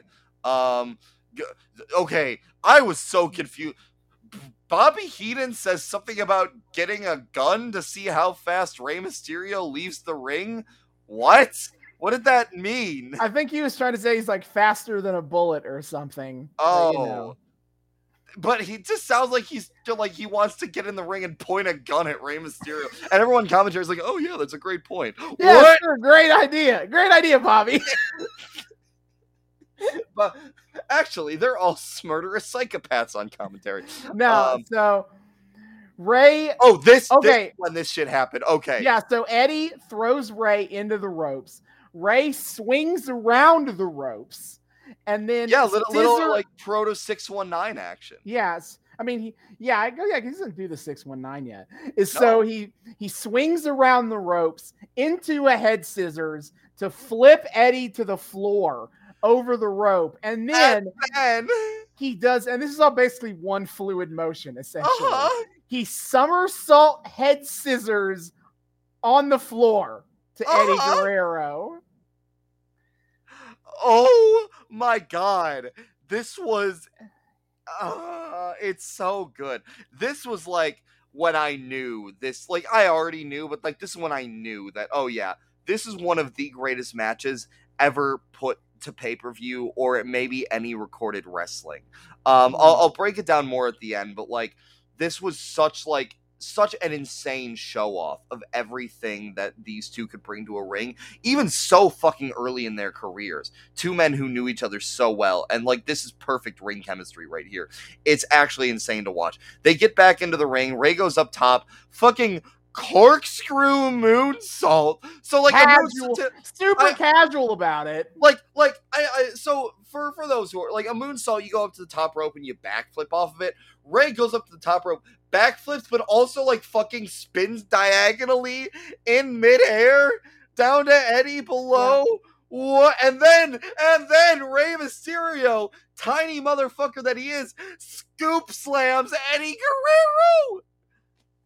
Yep. And then he goes for the Arabian moonsault, which is basically like you jump up and like Hmm. backflip, uh, like you like bump your feet into the rope under the top Well, rope and then you, you fall do back. sit, you do a sitting position yeah, you sit the like you rope, jump, and then sit on the top on the top rope, and then and fall then you, you propel yourself into a Yeah. flip backwards. Yeah. Yeah, I, I Um, think it's like Arabian moonsault. I know Christopher Daniels does that. I don't know Okay. what the proper name is. That's my only frame of reference for it. But Eddie gets his knees up, and then Eddie with a big old power bomb for a two count.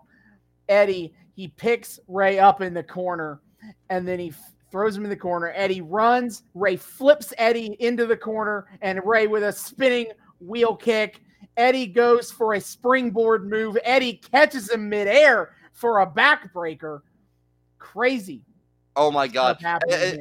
Rey, which which puts Rey like Eddie positions him dead center in the fucking ring, and and Mhm. and and Eddie decides that this is the perfect time to go for a frog splash, ostentatious motherfucker that he is. Um, he misses it. Rey dodges it, and Eddie Eddie, being the freak of nature that he is, just fucking somersaults through it, which is insane. Um, Eddie tries to go for the gory special off the top rope, so he's on the top. like, rope. You're gonna die. You're gonna die, is what you're gonna do. Yeah, and and, then uh, Rey, but then, but then, but, but, but then no, Eddie tries to transition this into a power bomb, power Mhm. bomb off the top rope. Rey reverses that shit into a DDT. into a it was a Hurricanrana, rolls him up.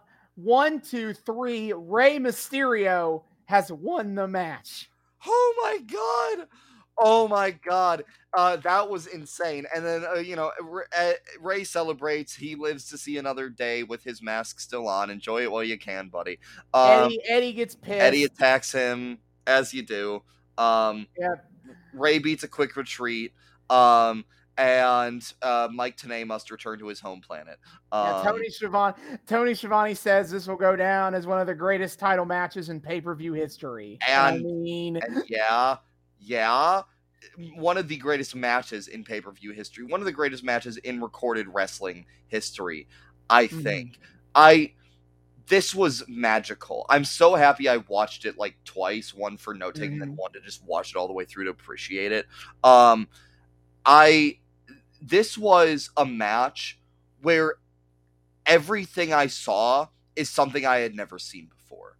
Like I have never seen a match that looks like this. I've seen some flippy boy matches, but I have never seen a match that looks like this. This was this was a perfect match. This is one of the greatest matches we have ever watched on this podcast and it is so so delicious to have waited this long to have watched it and for it to be everything I hoped for and more. I don't even fully know what I was hoping for, but this exceeded those expectations by a mile.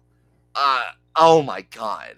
This was this you've you've seen this match before, I presume. no, this is Oh! my first time as well. Oh you know, shit. I've seen I played WWE 2K21, Oh, yeah, yeah, yeah, okay, so like the Rey Mysterio career mode has a lot of like has a lot of clips from this match. Yeah, I want to. I gotta go find like clips of that because I want to see like what the Rey showcase was because that seems like it'd be fun.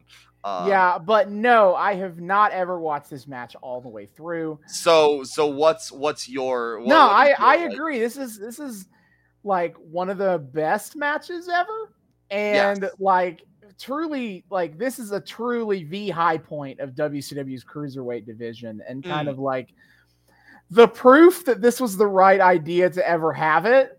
Yeah, I mean, WCW was kind of taking a risk, I think, in some ways to throw these guys out there yeah, Like, because this was not. introduce introduce this southern wrestling audience to like you're gonna you're gonna see like lucha libre in japanese strong style and you're gonna fucking like it Well, I will. I will say, like, at least for introducing a Southern audience to Lucha Libre, like, it, it, it, it, it is fitting. Like, there is a lot of cultural convergence between like, um, Southern, a Southern Hispanic population and a Southern like American, specifically like white American, um, population. There is a certain cultural exchange that has only grown in in uh, in you know volume uh, in as you know decade by decade, and so this at kind of uh, this in the late '90s as you know that trend was starting to pick up, like lightning in a bottle in terms of like cultural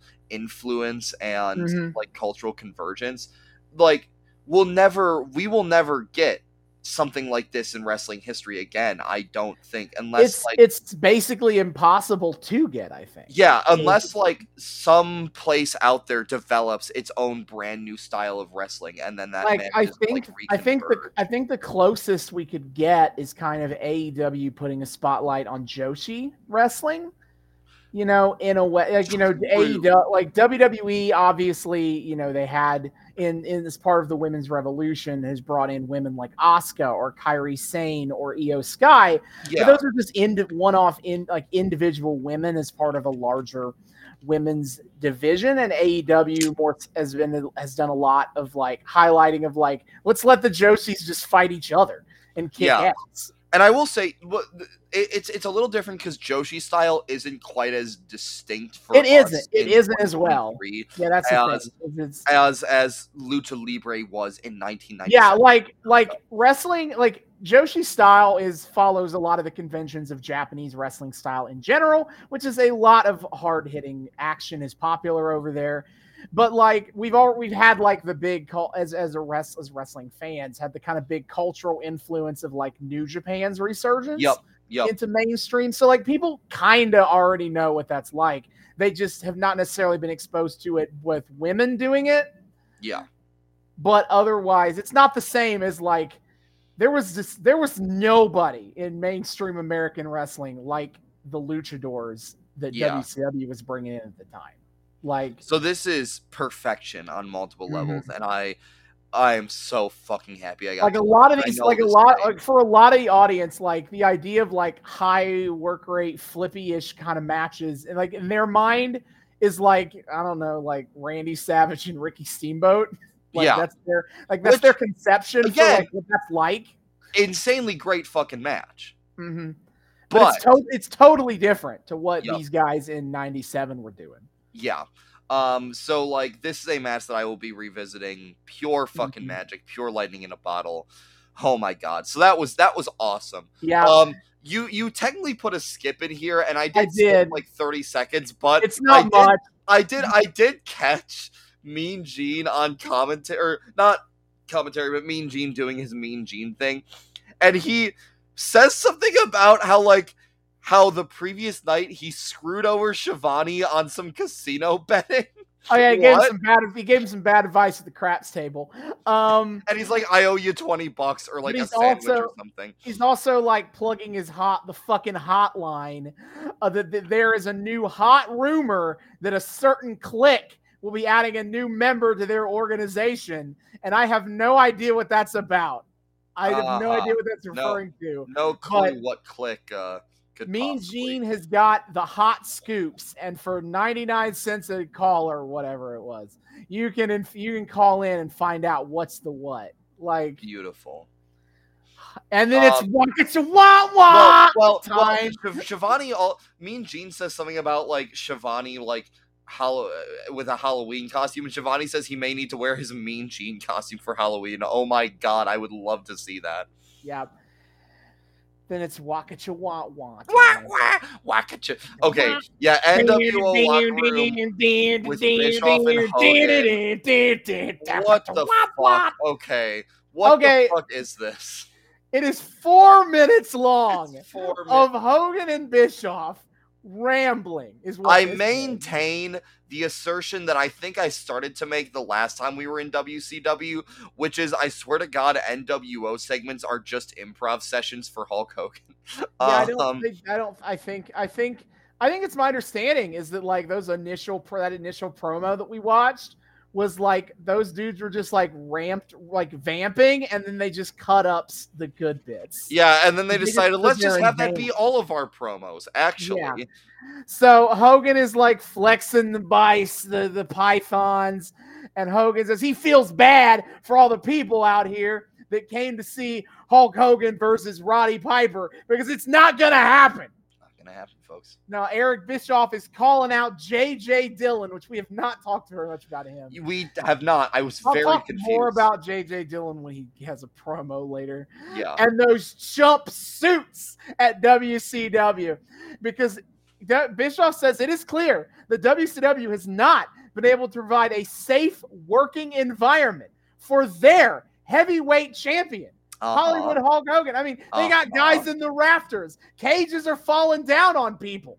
Yeah, I guess they lowered the cage for Hogan and Piper last week, even though the cage match Yeah. wasn't. Le- what? Why? Huh? Just- just Okay. sell the match, I guess. But I anyway, guess. Bischoff is like, I he will he cannot, he will not allow Hulk Hogan to wrestle tonight. It you know it's not it wouldn't be safe unless WCW provides them with a legal binding contract that Sting is not allowed in the building.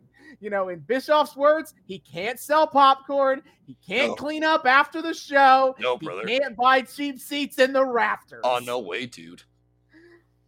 And he's like, and Hogan pipes in like, we're the NWO, and we're not taking any guff from the suits.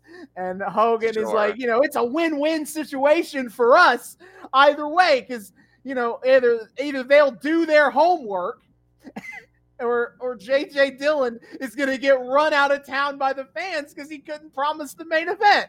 Oh my And god. he's like, he wants someone around here to some guts around here and to sign on a dotted line. I'm glad you could decipher that because I could not. I I it was just word salad to me. Also, I'm pretty sure I Hulk Hogan early in the promo said something about liking mirrors because they were expensive. I don't fucking know. It's none of this means It was anything. four minutes of bullshit. It was four minutes of, of Hulk Hogan and Eric Bischoff doing the thing that they love the most, getting attention. Uh, truly, Yeah, so- oh truly no, inspired. David. This pay per view main event may not happen. Oh no, it may not. It may not go down. Whatever will we do? imagine, imagine if they committed and it didn't. That happen. would be so fucking funny. It would They sell the whole fucking pay per view on That this shit- cage match. They set up the cage match. They do. They set up the cage. They do the promo videos, and then they're like, "Oops, not happening, folks." the riot the riot that would take place i would it would go down in history and i would love it for the sheer chaos Yeah. um uh it, it is time austin for our post best pay-per-view match ever cool down match yeah. um Steve uh, Mongo Steve McMichael Mongo versus McMichael's- Deborah's surprise. Deborah's surprise, and Deborah's surprise is Alex Wright. who? Yeah, I don't. We haven't, we haven't really talked about him, but uh, Who the fuck? he Who was- is this guy? He's one of the cruiserweights. He was the TV champion for a bit here, and his bit is he, you know, he dances like uh, he just wants to dance. Yeah, I get. And he- yeah, and he wears- dances and he to wears- like Euro electronica. He's German. That's that's why he Yeah. listens to Euro electronic. Me Amadeus, Also, his he also his bulge is way too obvious. That's Oh, also well, well, uncomfortably again- obvious again. bulge in there. Well, Austin, he's European. You gotta. Hmm. Um, get you wah, wah. Um, so uh, this match so does not matter. Oh my god! I commentary just spends the entire time talking about NWO shit, and occasionally they remember that like there's a match I mean, what on. is there to talk about? Okay? guys- so like, these guys just trade basic chain wrestling with each other. The match never gets out of first gear. Quite Yeah, like, frankly, it, it like the. It, honestly, the opening sequence is like okay, if nothing special. I didn't write anything down on it, but I yeah, was like, but this then yeah, But yeah, then, like, but then Mongo stops the match better. dead. Mongo stops the match dead. Like he he he goes up to the rope, like stares off into space, points at something. Alex Wright also looks and is like, "Huh?" And not and then just kind of like shrug and just go back. And was like, "What? What was that? What? Are you okay?" Um, No, they um, I mean, I wrote way too many match notes for this. Really, um, why? what match? on on instinct, I'm just like writing down all the notes. Um, Mongo, he, he hits this big body slam and a hip toss. Uh, this is about the best he moves he ever learns. Um, punches the face. You know, uh, Mongo hits a jer- it's a big suplex move, and he hits a tombstone pile driver on Mongo. And oh my God, it's Oh, Goldberg. God. Yeah, okay, okay. What the fuck was this? Okay, Oh, what? but you see, Deborah's surprise wasn't No. Alex Wright. No, Deborah's surprise was Bill Goldberg. No, no, no, no, no, no, no, Austin. What the hell was this? Okay, I love so. So, so, Mongo Mc, funny.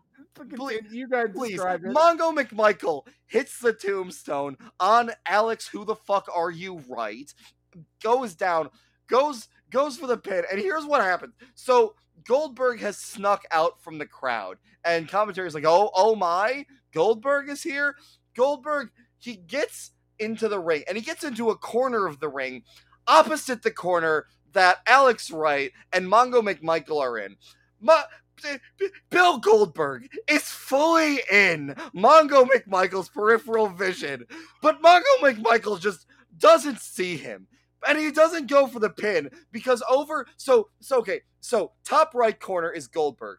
Bottom left corner is is is Mongo and Alex Wright. Top left corner, Deborah steps up to distract the ref and to distract Mongo. Mongo gets up, turns toward Deborah, and still does not see Bill Goldberg in the opposite corner. Bill Goldberg's like down low. He's doing sneaky sneak. He rolled a fucking nat 20 on his stealth check, I guess. Um Oh, he definitely did because continue how this can how this goes on. I'll interject. So so Deborah is jaw jacking at the ref and at Mongo, and Mongo's like, ah, blah, blah, blah, blah, blah.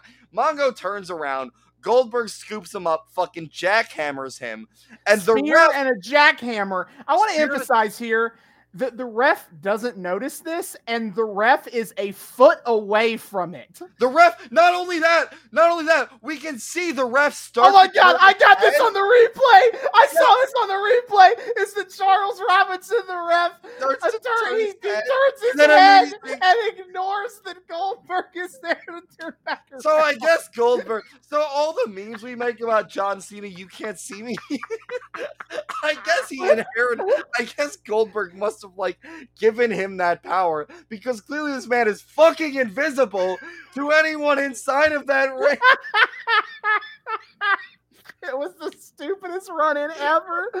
So Oh, fucking dumb. anyway, How can, how Goldberg- nobody see this man? so Goldberg spear jackhammer, and then Goldberg lays Alex Wright on top of Mongo.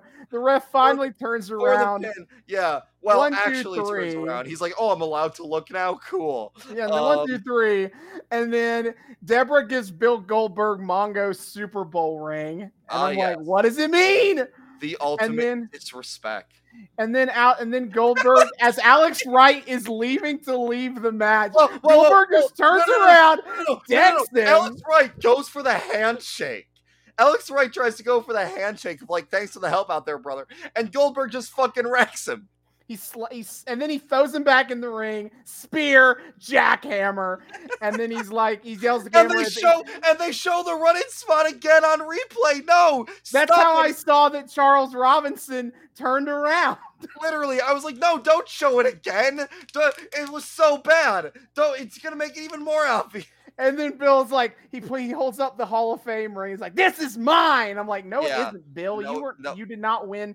They're trying to build this fucking feud because Mongo and Bill were both in the NFL, and Mongo won a Super Bill Bowl, and Goldberg Bill did. Yeah, he played for the Falcons, I think. Oh shit! I also just recently learned that Randy Savage had like a brief uh uh um baseball career. yeah, he played for the Reds for a hot second. Yeah, that's insane. Yeah, okay. Bill Goldberg, uh, he was select. He played for the Rams in the 1990 NFL season. Then he went and played in uh, the NFL Europe League. Well, it wasn't Euro League yet. It was the World League of American Football, is their minor league.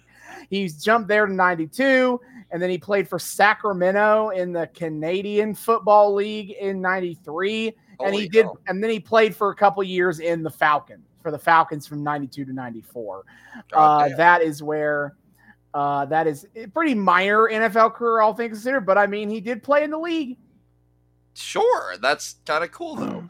yeah Um, he, played, he played 14 games had 11 tackles in his career Uh, you know, good, good on you, good on you, Bill. yeah but then and then Uh, obviously mongo mcmichael comes from the nfl having won the super bowl with the chicago bears in the Mm-hmm. 80s so Sick as hell. Anyway um Uh, back at Yeah. you. Wah, wah, back at Oh, you. just don't get it. Just don't get it all. Oh God. Okay, so we are Randy and Elizabeth back here. Randy and Elizabeth. Elizabeth, blink twice if you're being held here against your will. Nah, she's evil now. It's cool. Damn, damn, She- wah, She wah, looks wah. so uncomfortable. That Oh, that she's not. I don't think is she's good. I don't think she's good at playing evil, but that is what. Well, playing. it's it's not it's not that I like her playing evil. I'm here for Elizabeth being in her villain era. What I'm not here for is how uncomfortable she clearly is pretending to have to be like chill with her. Dick. Yeah, I mean, I mean, they, they divorced. They divorced like seven years ago. At this point, Yeah. they've been Well, maybe the divorced for a tension's long cooled enough that they could pretend on TV. Either way, Were they- Elizabeth. Had Elizabeth looks like- moved on to Luger yet? Like- Yeah. Uh. Yes. I d- actually, I want to actually, I gotta know. Hold on, is is when did Miss Elizabeth get together Yeah. with yeah, Lex Luger? This she is died in '99. She Um, died in like no, no, no, no, no, no, oh, I- in never mind, 2003. no. Oh, Mhm. she died in 2003. Um. Uh. No. Oh, she's not. She got together with Luger in '99. Okay, it wasn't until they became an on-screen thing. Okay, great. Okay. Um, while Luger was still with his his wife, and he and his wife divorced the same year Elizabeth died. Oops. Yikes. Oh, oh, baby. I think I've heard that story on a Dark Side of the Ring episode. Uh, yeah, because they, they brought it up. It was a whole thing of like, Yeah. Um. Anyway. o- she overdosed because she was doing drugs with, with Luger at the time. Um, Uh, anyway, so- basically, they have been Yeah. long divorced. Is my they've point. been long Randy divorced, and- but they're back together on screen, and they're both evil. Woo! Randy does not care about Hogan's bullshit tonight. He's Randy- like, whatever, you He's know. whatever. I'm here to make Slim Jim references. Oh, snap into it! Oh, yeah. It's on the back of his jacket, you cheeky prick. Yeah, and so he's just rambling about how he's gonna kick DDP's ass, and Elizabeth is like, you know, Half the time he's like mumbling, and I can't understand what the Mm. fuck he's saying. no, and Elizabeth is like, on on his best day, DDP isn't close to Macho Man in the ring, and his best idea Bro. would be to just leave the building. hearing Eli- hearing Miss Elizabeth speak in a like non-affected tone and Mhm. cadence is so bizarre because I'm so used to Miss Elizabeth in the WWF. She's like, "Oh, Randy, da da da," and here she's like, "Nah, fuck, fuck." La- on his on his best day, who the who the fuck is this guy? Um, yeah, So I was like, okay, she's speaking normal. That's bizarre. it also um, feels weird having mostly we've only watched like 80s Randy and Elizabeth at this point. It feels weird that he lets her talk. I Like, know, right? He just let like you know 80 in the 80s he always yelled at her for talking and he would always also yell at sherry for talking Yeah, too long like he'd cut like randy would forcibly cut off sherry too and here he just lets elizabeth talk He prompts her to talk. He's like, Yeah. Elizabeth, tell me what we think about Diamond Dallas Page mm-hmm. here. Yeah crazy shit Yeah. Uh, we are in Bizarro world. Everything is off, but also Elizabeth's in her villain era, and I love it. and then Um, macho man he says as he's leaving like he wants to get out of here so they can go to the casino like Oh, he's yeah, like hold we gotta get out of here We got to do the lucky slots, Elizabeth. Oh, yes. and then uh, match five which unfortunately only i watched disco fever disco fever yeah burn, yeah, baby, yeah, burn, Disco Inferno. It's Disco Inferno versus Jacqueline. Did he come off, come out to legally distinct cover music? No, no, he's got his. What? thing. Disco They don't- Fever, What? Disco They they call him Disco Inferno, and they don't license Disco Inferno. At least No, they wrote. They wrote. it? They wrote an original song for him. What? Okay, stupid. Anyway, um, the match sucks. I, Yeah, I- really? There's no two ways about it. It is, first of all, a ton of like when Disco was talking about like I, I'm not allowed to punch or kick her. He was being serious about that. In oh, fact, yeah. it is a huge talking point throughout the match of like, what can he do to Jacqueline?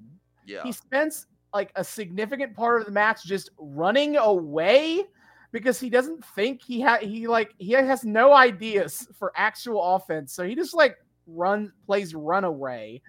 Um he does some like light fucking wrestling holds and moves on her, you know, like it's it's bad. It's 10 minutes of boring, boring wrestling. I think it might be one of the worst matches we've watched on the pod. I've had I've had to watch. the you've had to watch anyway. Yeah, it's true. Uh Jacqueline rolls up disco for the win. Whoopity do.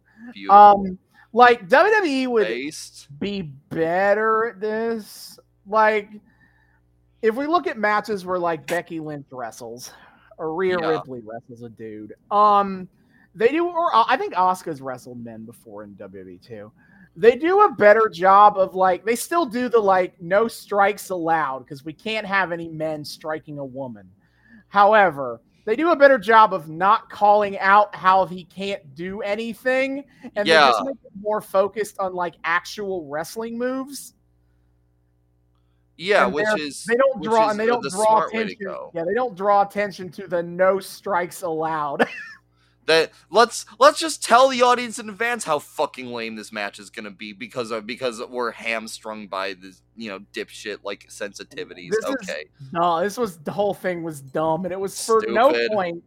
Um next match that only I watched, last one for that, is Yeah. Curt versus uh Ric Flair for the US title. Um I insane. I actually was disappointed. Really? Um, it wasn't as good as I wanted it to be. I think, like no. it wasn't terrible, but you know, it it in some ways didn't always feel like like a blood feud brawl that I think they wanted it to be. be. Interesting. I don't know. Um, also the finish was fucking dumb. Um, Oh, no. the finish was Ric Flair has Curt Hennig in the Tree of Woe again. Okay. And then Ric Flair takes the US title belt and like wraps it around Hennig's neck. And then he like stomps at Hennig. And the idea is he's stomping the belt into Hennig, whatever that means exactly. and then the ref calls for the DQ on it. And then Ric Flair punches the ref in the face. Beautiful. Oh, that's So, that's In what feels like a sign of things to come. Oh, The first NWO match ends in a DQ win for the NWO. Um, Uh, Flair is like beats the shit, keeps beating the shit out of Curt Hennig. Um, the referees pull off Flair, and Konnan and Vincent come to collect Hennig, and the announcers are all like, "No, let him keep, let him cook, stop, him- don't hold him back." No, let him fu- kill him. Kill this man. Murder. Yeah. Death. So like the match was not as good as I'd hoped. I've seen better from Hennig and Flair before. Um, and yeah, it ends in a dumb DQ. Outstanding. That's that's that's great. Uh, okay, well, sign of things to come. Unfortunate, but you know whatever. Um, uh, so we cut to Randy Savage with the internet uh commentary team. Um, he wants everybody in the internet world to know that he's the best wrestler in supposedly the non-internet world. He's rambling, he's rambling, and they just cut away from him. Mid- No, they do. Yeah, the only thing is even remotely interesting. He's is they're like they ask about the women getting involved, referring to oh Elizabeth, and, Elizabeth and Kimberly, who is DDP's wife. And Macho's like, well, if anyone's getting involved, they're you know they're getting over involved. You know what I'm saying here? Yeah, and then they cut away from it. I- While I- you know, that's that's a better answer than what I was anticipating. I thought Savage was gonna be like horny about it, but uh no, that was Nah, he's just like, no, stay the fuck out of my Oh, match. this is my this is the Macho Man's match. I'm gonna snap right into it. No. Um, yeah, No, um, this is man's work. and that he had th- Oh God, um, this is man's work. Oh Jesus, the goated Christmas movie, but we're two months away from that. yeah, fucking fuck. Yeah, uh, we, we need to get a redub of that with Randy Savage's Donner. Um, so um, uh, Don't think that I wouldn't be willing to do that live read of that on air. we get the script. we the recast we recast Rudolph with wrestlers. yeah, and we Hmm. read the script on air. That's our Christmas episode. You know, we'll come back to that idea. yeah. Um, so um, uh, JJ Dillon is back from being attacked by Hogan. Who? Right. So JJ Dillon, he's probably most famous for being the original manager of the Horsemen, actually. Oh, Um, but he's been a guy. He's been an on-screen character for for the WCW for a long time, and currently he is like the commissioner. He's essentially the representative of like the suits at WCW and Warner, and he is constantly beefing with Eric Bischoff, who is otherwise in charge of the show and is of course the leader of the the person in charge of the NWO. And the NWO, he's also a feckless loser who routinely does not do shit to That's- stop the NWO through bureaucracy, through his bureaucratic means. I feel like there's commentary there that they're not smart enough to actually strike at. You're right. Oh, uh, but basically, basically, Bischoff, you know, he's back. That's why Roddy's been in charge. Is he got attacked by the NWO and put out of commission? But he is back and he's interviewing him about Bischoff and Hogan's demands for the evening. And JJ is like, "It's been a tough year. We've all we've watched Bischoff and Hogan bully people for a year, but I'm back because I have a job to do." And uh, JJ alleges correctly that Bischoff is just trying to get Hogan out of this match. Correct. And in doing so, he's sticking it to our viewers, and that's not going to fly. Absolutely. And he's like, Hogan and Piper will happen as advertised.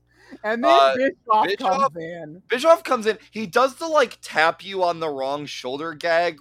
Wow, he's Why? a lay epic prankster. The Yeah. NWO are. No, who the hell do you think you are? Just you got no stroke. Done Yeah, got the stroke. insisting on no stroke, which I why why Which why I, I keep imagining that me this poor man having a stroke. Stop it. Um, like, no, yes, he does have the stroke. He is Yeah, the commissioner also, of WCW. yeah, what the fuck are you talking about? Um, So as Bischoff is ranting about how JJ has no authority here, JJ he just dramatically pulls the contract out of his jacket. Um, yeah, and he's like, actually, uh, I do. He And- basically tells him to go to hell. It's even, as he puts it, it's even duly notarized. Yeah, I assume the contract says your demands are in fact not happening. Uh, yeah, I guess even a broken feckless bureaucracy is right twice a day. Um, yeah. So This JJ says the difference works. between them is that when I say I'll do something, I'm a man of my word. works. And if you see Sting tonight, it'll be in your nightmares, and that's then he just- your problem. And then he just fucking walks off, which actually, Power move. actually, great line. That was unironically a great line. Um, also commentary adds the detail of uh the I guess the penalty if Sting does show up and they break this contract is that the NWO gets Nitro. That's what does that Bischoff, that's mean? what Bischoff was fighting. Was What does that mean though? Is I don't. I, I assume for a night they'll just be in control of Nitro. as Oh, for a single night. Uh, but what does it mean to be in control of Nitro? Like Eric Bischoff is part of the company and part of the like higher ups. So Yeah, he is in the, weird, the in, the weird hi- in the weird hierarchy of WCW. Eric Bischoff is a person of authority, seemingly of equal authority to Dillon and Piper. actually. so it, what does it mean? it's a good question. What? We're not getting an answer to that anyway. Nope. so- Hilarious Zbyszko's here. Woo! Yeah, Scott Hall versus Lex Luger time. Larry Zbyszko gets his own entrance, and then waka cha wah wah, waka cha wah wah. I got that Ding, fucking theme stuck in my head yesterday. It was ding, miserable. Um, NWO Thank you. whole life. Yeah, it's so annoying. Um, that that was a theme song genetically engineered to be annoying as shit. Um, there's a sign in the crowd that says uh that it's like a dual sign. One This sign is your says brain, and it's Yeah, yeah, yeah, This, this is, your brain on drugs, NWO. Oh, that was great. Also, I know why is there a tombstone on the like entrance ramp that just says wash? Um, I don't. I think you missed something there because it was they, they put puns on those, so you might have just missed the full joke of what's on that tombstone. I just saw the word wash in big letters and nothing else. So I was very confused. Um it might have been like washed up or washed out or something like that. I don't that. know. It well, Uh, it looked like it was just centered, and it just said, "Well, I don't fucking know." Uh, and then holy crackling pyro Batman Luger is here. Uh, Hall and Holland Syxx have made their entrance. Luger makes his entrance. Um, uh, they the the the combatants get in the ring. Syxx is chilling on the outside. Uh, yeah, Larry this is one. This is one of Syxx Oh. last appearances in WCW before he really? goes back to WWE as X Ah, Pac. as X Pac. Oh shit. Right. Um, Zbyszko tells Scott Hall to lose the toothpick, which goes exactly how you think. Oh, I do want to say though, is that uh, when Lex Luger comes out, this is the first time I noticed this. Is that they had a little witch graphic that goes across the screen. I also I think they comes up. forgot to do it. Either that or the stage was too fucking dark for it to show. Might have been Um, that as well. Uh, but then yeah, Larry tells Hall to lose the toothpick. Hall tosses the toothpick in Larry's, into Larry's face. eye. Um, I'm just gonna upfront say this match was fine. It was Um, fun. Yeah. I think I think I think a big problem of the match is that the story isn't between the two wrestlers; it's between Scott and Larry. So Yeah. like the wrestling is kind of eh because of it because it's like who cares? Yeah. Um, we we hear some kid like as the match starts up, we hear some kid like uh you know in the crowd jaw jacking at like the people in the ring. I choose to believe that was Syxx. Um, we just hear hey woo, woo, woo, woo, woo," and I, I, that, sure, that- it could it could be Syxx. that's just Scott Hall's son Syxx, I think. Yeah. Um, Uh, they do a lot take of your kid to work day, you know. yeah. That's why Syxx is here. That's why Syxx Uh, and then Luger and Hall do a lot of like tie up spots. hold. They It's hold. well, it's because they're trying to establish how fair and balanced TM Zbyszko is. Is yeah. because they're like, and then they get Scott Hall has has Lex Luger poked up in the corner, and Larry's got to be like, hey, hey, let him on, let him on. Hey! He pulls them off, and then Luger does it to Scott Hall, and he's like, hey, hey, hey, hey, hey, hey, get off of him. Like they're trying to establish that Larry Zbyszko, despite the fact he has an open bias against the NWO, is going attempting to call this fairly. And he keeps like physically pulling them apart too, which is like insane. That's Um, not uncommon. It's less But common it's now. very but it- forceful. Like it def- they definitely were like, this is a wrestler being a com a ma- being a referee, so he's gonna get all up in their face. Yeah. This is, as I put it, this is a match of tableaus. Just because there are so many holds, like we we get like into a position and they hold it of like one person Mm-hmm. trying to do a, a hold on the other, and we hold it, and it creates some kind of like cool statuesque shapes. But like, there's not much to it. Hey, in the in the words of your co-star, they really are just sitting there. True. Um. Um, Uh. I will. Uh, I did make this is my early first commentary notes. Is that Dusty Rhodes calls this a slow start? first of all, and Tony Schiavone is like, well, you know, it's not a slow start. I mean, just just because of all the excitement we've had earlier in the show. And then Dusty Rhodes like, don't contradict me. And then Tony, and then Tony is like, well, okay, then I won't contradict you. Oh my god! And and and then Tony Schiavone was killed and never heard from again. Um. Yeah. Don't you dare contradict the dream, Daddy, or I'll make it your Yeah. nightmare. Uh, yeah. I love I love Dusty. Um, so uh, the, there was a great little moment amongst the holds where like Luger's got Hall's arms like wrenched back, and they're both standing up, and Scott Hall just starts like prancing around the ring in this position. Oh yeah, he's like ah ah ah. ah. He's like prancing. It's like he, I don't know. It's like it's like fucking Luger's driving a horse-drawn carriage, except the horse is Scott Hall. Correct. um, uh, Luger strikes at Hall in the corner. Um, the, back uh back to the mat. Uh, um, Hall knocks Luger down with a lariat. Um, Scott Hall's son Syxx tries and fails to interfere while Luger's kind of like hanging over the uh yeah, Larry rope. Larry's like, hey, hey, I'll throw you out. Yeah, uh, Zbyszko has taken his like actually able to notice things as a ref pills today. Congratulations. You're Um, we do get kind of a enough to be cool moment. ref. What was that? He's not trying hard enough to be a real ref. He's no. Yeah, I know. He's actually like enforcing shit. What the hell? Mm-hmm. Um, Scott Hall. Uh, oh, oh no! Great little moment where um Scott Hall Irish whips Luger. Luger runs the ropes, and Scott Hall like dodges it and catches him into a sleeper. That was kind of cool. yeah. Um, and then Luger eventually breaks that into a belly to back suplex. So that, that was kind of a neat little like Yep. uh, sequence. Um, Uh, But- I, and big and fun, and a big fun. I think this is before the moment that you just said, but it's funny is Scott Hall does his like fall away slam, and he gets a two count, and on the outside you can hear Syxx yell like three, three, three, I did hear that. I did. I did catch that. He was not happy with that. Um, um, uh, Hall not is able to get Luger knocked down again, and Hall like has the most lethargic cover I have ever seen. Like, I swear to God, this man like fucking like on his belly, like slug crawled over to Luger and plopped himself on top. Oh yeah, when they're both when they both got knocked down for the double count, and he like Yeah. just like lays an arm. Yeah. Um.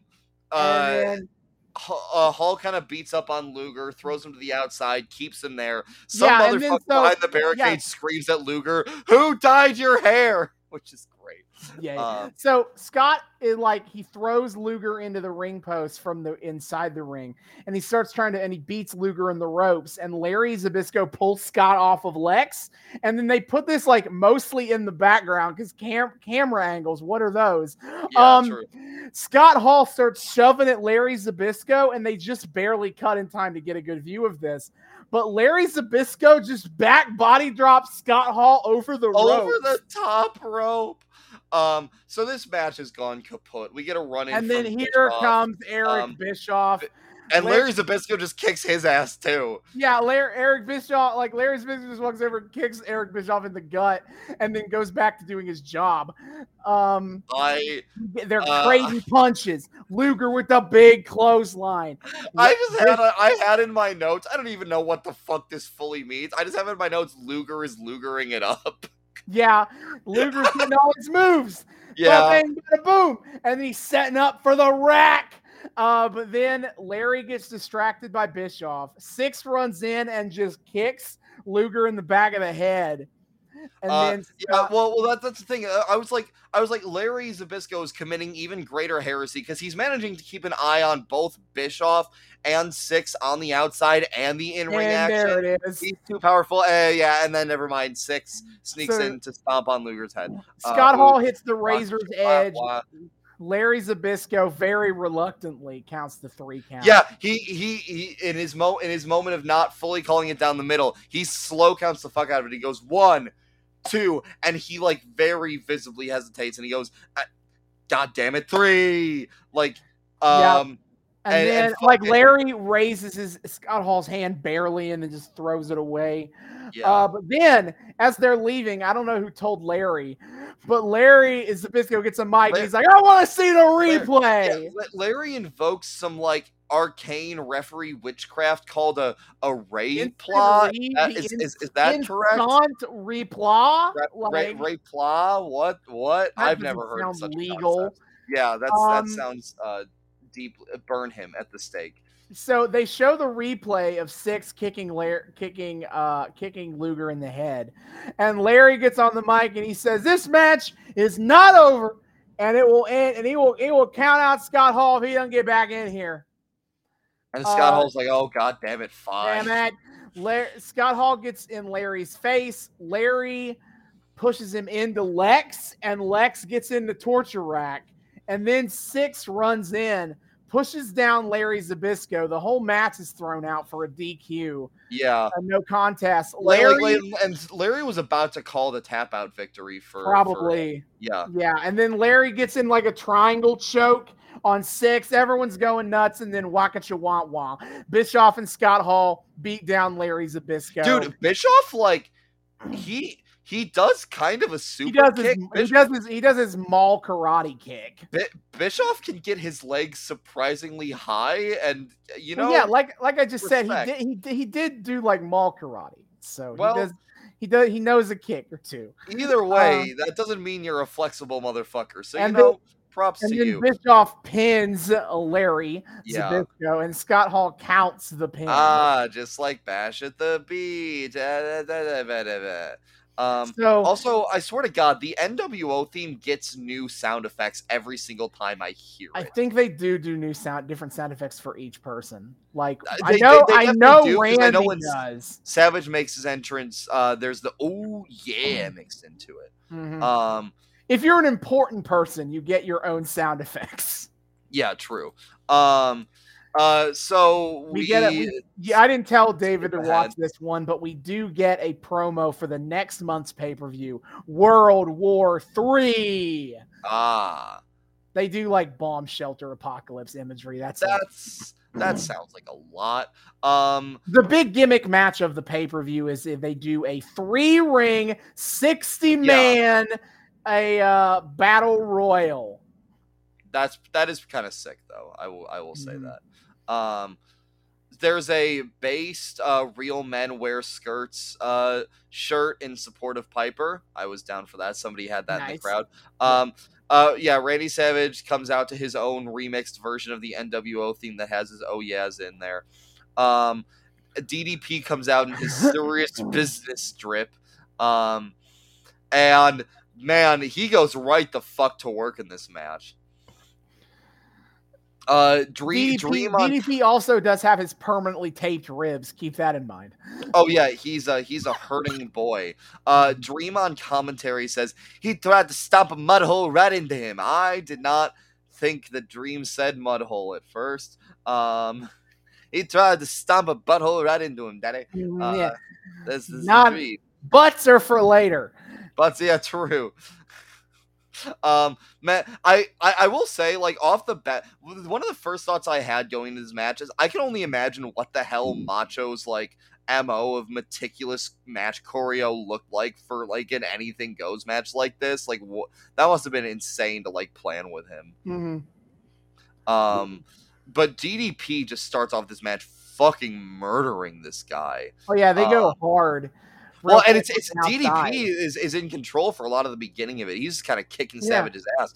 Uh, Like, one cool one minutes in- cool thing he does is DDP like rips off Macho Man's shirt and then chokes him with it into a snapmare takedown. that was really cool. Um, we do get like three minutes into the match, Dream on commentary because like they go to the outside kind of early on, and then they like kind of go back into the ring. And they and get back in the ring for a bit. But but like this is like three minutes in. Dream on commentary is like, you know what I'm surprised about, guys? This thing has went back into the ring more than I thought it would. Like, du- No, Du- that, that, that- he says he says that later. He says that later. no, it's like I swear to God, it's like now. Granted, I started watching this match last night and I like super late and I was like falling the fuck asleep. So maybe my time got dilated a little bit, but I swear to God, it was not that far into the match that Dusty was like, "Yeah, they they've been spending too much time in the ring. Like it's it's only a few minutes, Dusty. Let them cook." I did. um, no- I did notice that Tony Schiavone tries to claim that, like, man, after three minutes, they look they look like they've been wrestling for fifteen to twenty minutes. I'm like, Yeah. no, no, they Hey. don't.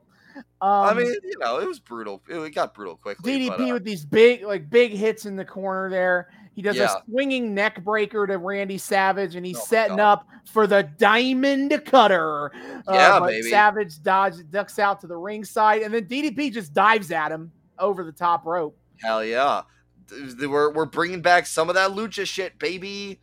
Yeah, DDP's on the outside. Randy Savage goes up to the top to the top to do an axe handle to the outside. Not the craziest axe handle he'll do tonight. No, it is Um, not. And then so DDP's leaning on the guardrail. Randy Savage clotheslines him into the crowd, and now they're brawling in the crowd. There's no modern security on this. Oh my Like, god! they oh, are they're they're so close to actual people. and like there are security dudes in the crowd that are just like, get out of the way, get out of the way. But it's not like it is now. You know, they no, it's not. the everyone in that like everyone within there's like a dozen it there's like 20 people in a 10 in a, a five foot radius of these guys Oh yeah, the- absolutely the- uh, do the- something The, about it the the unchecked fan to security ratio is so the fuck off. It's insane. so I I didn't know though that some dude like while like Randy Savage is like punching DDP on the ground, some Yeah. dude is just like whoa, and he takes his shirt off. The, he wasn't the only guy who I saw like get shirtless during this match too. Is uh, Yeah. real dudes are getting fired up, man. You know. yeah. Um.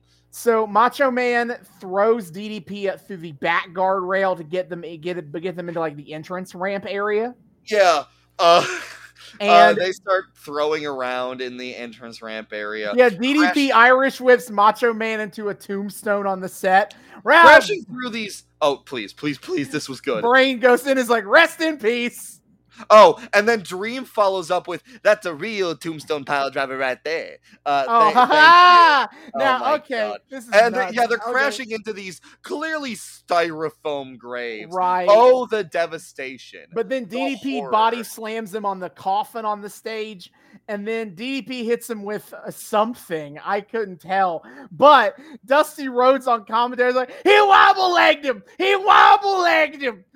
Hit him with that Dusty- waitress's pan. Dude, Dusty's Dusty's fucking the southern is emerging from him. He's filled with the spirit right now.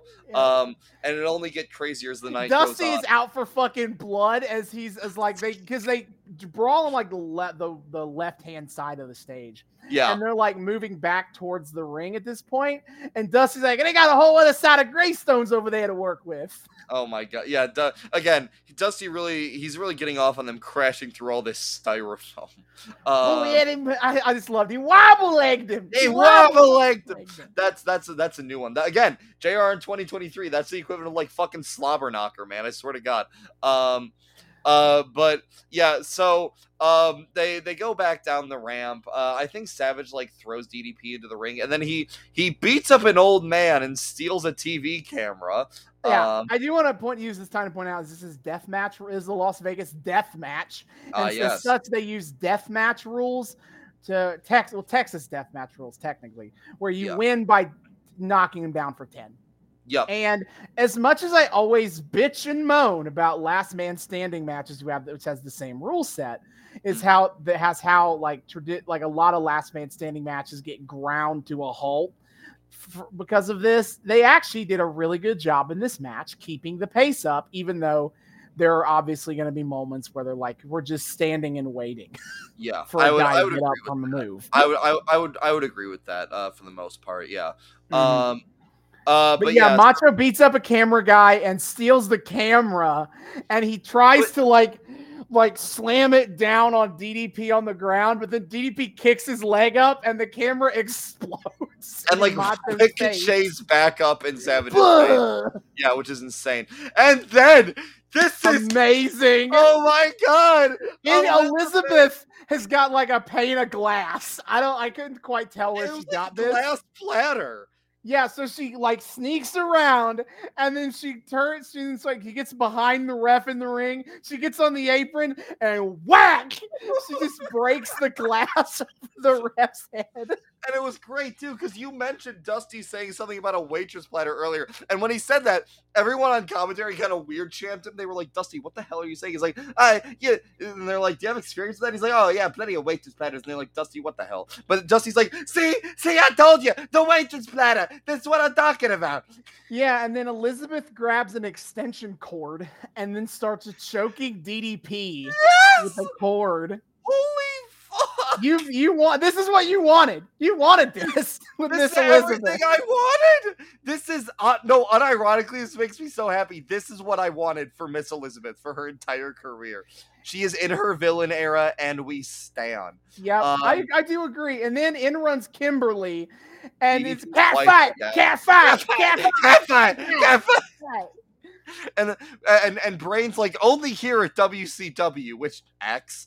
Um, no, you haven't watched enough Raw if you believe that. uh, um, So Kimberly drags Elizabeth by the hair all the way back to the locker room. all, all the way back to the locker rooms. The trainers have run into the ring and they grab the downed ref's lifeless body and just drag it out of the ring. Elizabeth has committed a murder. Like this man is fully limp, and they're just like, eh, "Come on."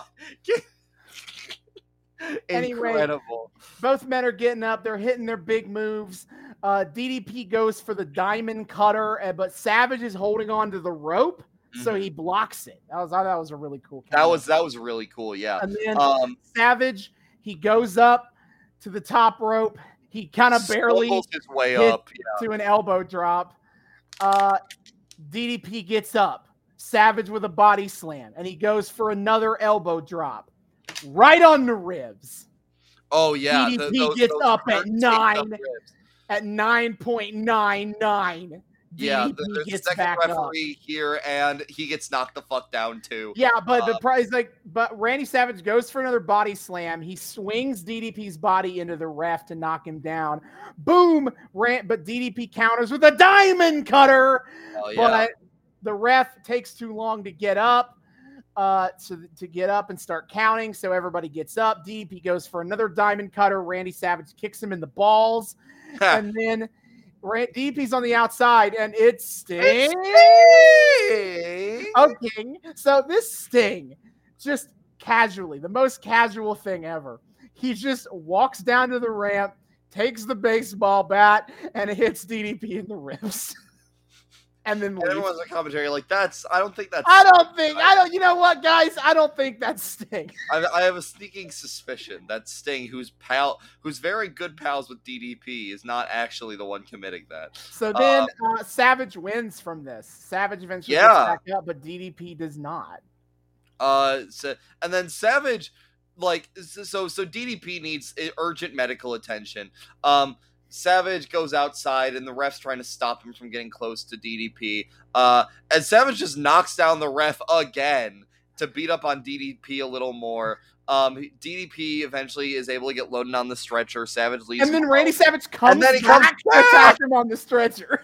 again. Oh my god. So yeah, so that was insane. I I did feel like uh, again the thing you talk about in last man standing matches. I feel like the end ground to a little bit of a halt. Like Yeah, because that's the problem. Is because like it's such this big moment of oh shit, this fake Sting just attacked DDP, but then we have Yeah. to sit there for ten seconds and watch Yeah. him not get up. so that so that kind of also like I was very surprised at how not bloody this match was.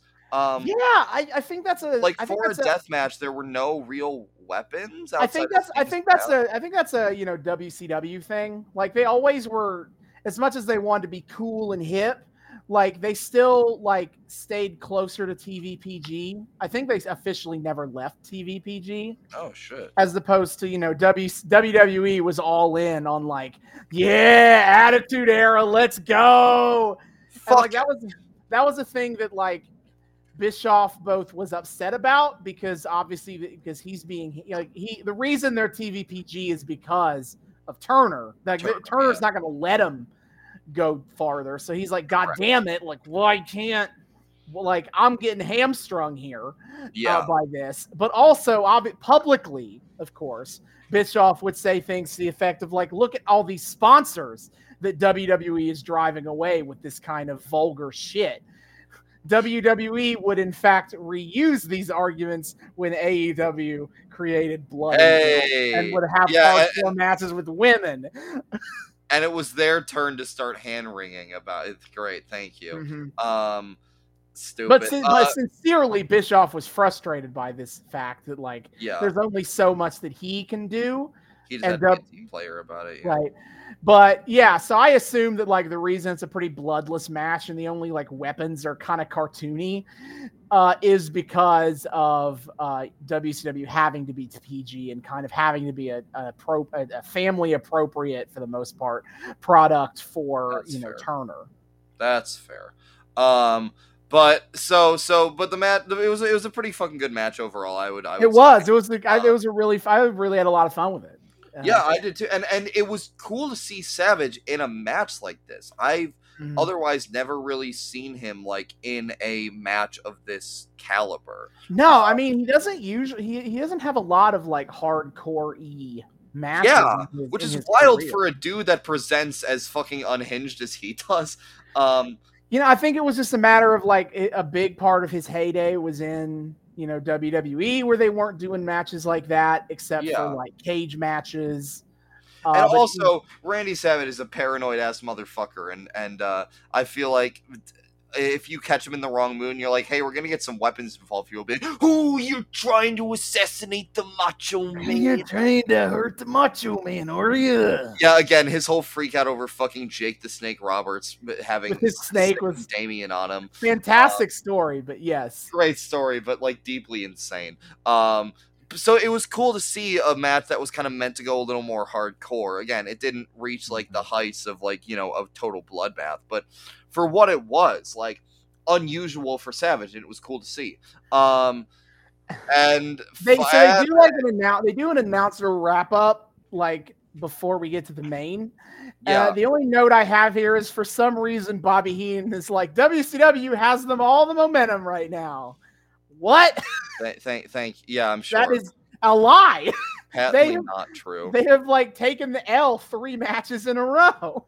they they uh look it's been a bit of a cool down i mean this last one was pretty all right so you know um but other than that like who baby this um match also had the like this is like for all I hyped up how like the build up, the build to this pay per view was a lot of like WCW making the comeback on the NWO after all these months. yeah And then this pay per view, every single NWO match Oh, has shit. NWO taken the dub. Oh shit! Yeah, yeah. Oh, in that in that sense, I thought you were Yeah. talking about like company. No, okay. sorry, I meant WCW NWO versus NWO. Oh. Fuck yeah. No. Uh, brain. What the hell? no, No. NWO were so winners on this pay per view. Yeah. It, it was. It's so wild too because what with the the the JJ what's his nuts uh uh JJ Dillon promo earlier he spoke with such finality about the Mhm. NWO of like as if they were mounting to their final triumph and then it's just NWO dub NW, NWO dub NWO dub like oh fuck That just that's like that's like honestly just like a microcosm of the whole fucking problem with this storyline. Is Yeah. that the w, WCW like rarely successfully fought back from the NWO? Yeah, and Like, again, like if you're building to the the final triumph, like now's the time to do it. But Now's the time for them to get some smaller wins so that in two months at Starcade, arcade, it feels like a real final battle situation.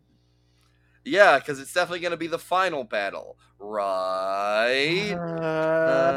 Uh, Anyway, all right, Michael Buffer is here. Um, because it's it's time it's time for the main event.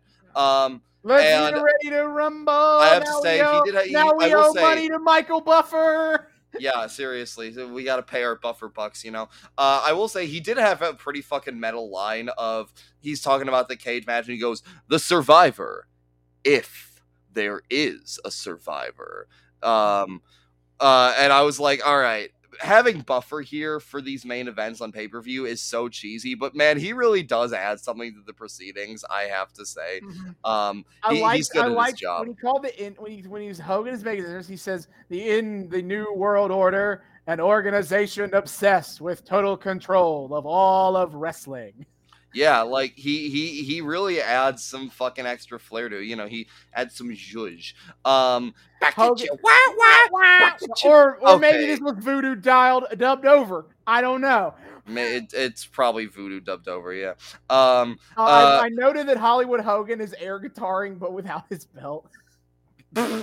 like he still kind of does like a little bit of Yeah, air for some guitar. Reason, like, oh, wait, Roddy don't has his belt." belt. I don't. Yeah, because he stole Um, it, and that's okay. it. Okay, cool. Um, I okay. Maybe I said this last time we were in WCW. If I did, I want to reiterate it. Um, and if I didn't, well, here it is. I hate, I hate to admit this. I really like Hulk Hogan's heel persona. Like, absent, absent all the politicking bullshit and what a you know what an egomaniac piece of shit Terry Bollea is behind the scenes. Like it's so refreshing first of all to not see him pretend like he's some angelic boy scout of a person uh and like lean into that like egomaniac I mean, yeah, side if you hate like, Hulk Hogan, Hollywood Hulk Hogan is great because Yeah. it is everything you've ever hated about Hulk Hogan, and they tell you he's a bad person for it. yeah and and like and again like the, the it's it's it feels shitty because like he's he behind the scenes continues to be enabled for everything that he's supposedly a bad person for. So like that kind of mu- mu- muddies it. But yeah if you if you ignore kind of that shitty angle of it like a it's refreshing uh and b like he really does play it really well. Um i i hate i hate giving him flowers but oh my god the natural like cocky charisma is so like perfect um i ah, fuck you terry um so but yeah he's he's playing up the heel shit and i'm kind of here for it um He, he rattles the cage, you know, check the stability and all that. Ah, Everyone yeah. does that. Everyone Yeah. does that. yeah i know it's with the, hey man uh, they they they know osha's not checking this shout out so they gotta they gotta be a little bit careful So when Um, Roddy's coming out, I make a note. It's hilarious that Roddy Piper's gimmick right now is that he's the icon of wrestling when he is beefing with Hulk Hogan, yeah the most Oh. iconic person in all of wrestling. Cope. Yeah. Um yeah, and I guess Piper's and Pi- Piper has stolen Hogan's belt and he's just bringing it to the ring as sort of a na na na na na come and get it as if Hogan couldn't snatch from him or as if Yeah, why does he? Why did he not leave the belt with Sting? His whole the the story is that he left the belt with Sting for, for protection. It's so confusing. I don't care. Um, I feel like this match, for as much as it's not as bad as I think I was told it was going to be, yeah, there's a lot of logic holes in this thing. there's a lot of logical holes in this uh, this this stinker. Um, yeah. So, um, uh, so they are here. They get in. They get into the cage, and Hogan is immediately on some heel coward. I'm shit. just gonna leave. Hogan's like, I will Yeah. just leave. he so does not want to be here. Um, he he's trying to avoid Roddy. He goes to climb the cage. Piper goes up after him, and yeah, yeah, uh, he uh, he Piper eats Hogan's whole ass. He, He, he just, climbs up the ring Yeah. underneath underneath Hogan and sticks his mouth into Hogan's ass. To to to to to, to paraphrase the great Dusty Rhodes, he bit a whole he bit a whole asshole right into him. Daddy, uh, yeah, I, I was just like, what the fuck am I looking at? what right is now? that? Yeah, and then and then Hogan gets down off the cage. Piper runs after him and then like nibbles on his back too. Actual cannibal, Roddy actual Piper. cannibal Roddy Piper. Um, or they or they, they just get really kinky in the bedroom afterward. You know who's to say? Um, Piper is just beating down on Hogan. He's like, "Fight me, you son of a bitch!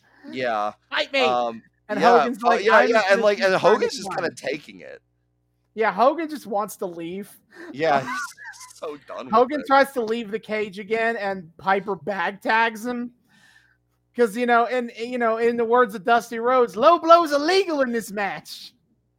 Yeah, yeah. So, uh, yeah, they're, they're emphasizing everything's legal, and then get very happy when someone gets hit in the crotch.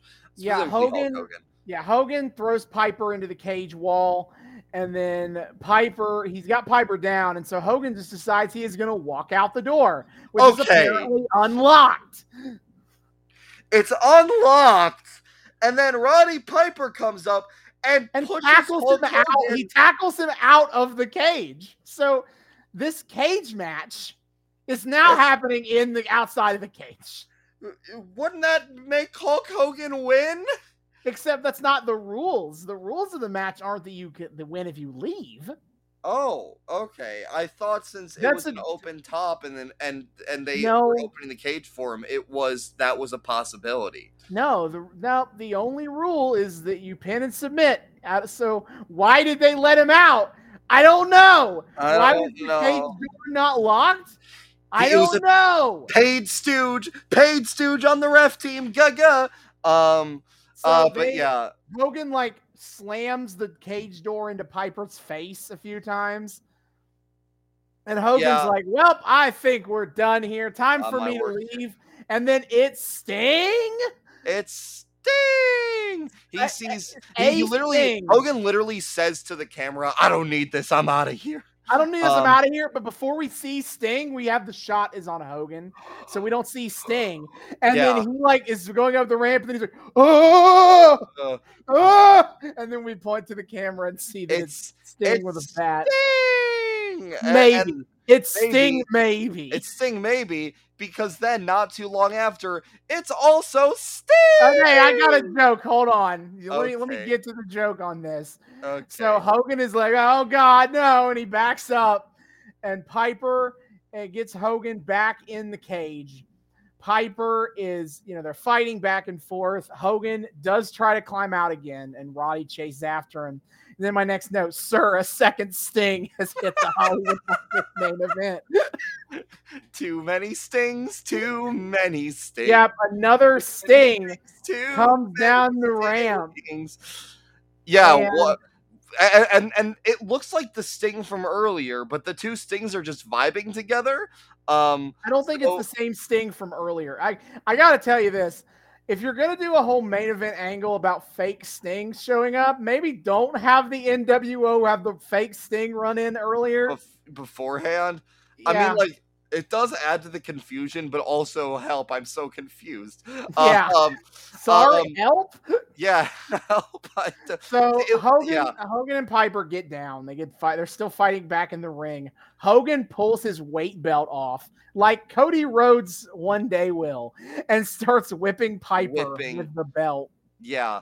Um, Hogan, Hogan like starts to climb the cage again after beating up on paper. And this time he gets all the way up to the top and starts climbing down the other down. end. and then one of the one of the stings- stings comes up behind him and points the bat upwards, and it's and like, like, "Oh, nope, never "Oh, mind." now I guess I'm going back in." we actually did get a really sick moment out of this where like Piper revives, he climbs up to the top of the cage. He and Hogan are sitting atop the cage trading blows as we enter the Stingerverse and even more I'm seeing stings. double four, Four stings. stings. We we see a sting. Okay, so like the way you can tell none of these are actually sting is because the hair is off on like all of them, and we get a sting who enters from the crowd with with a haircut that I can only describe as Karen Sting.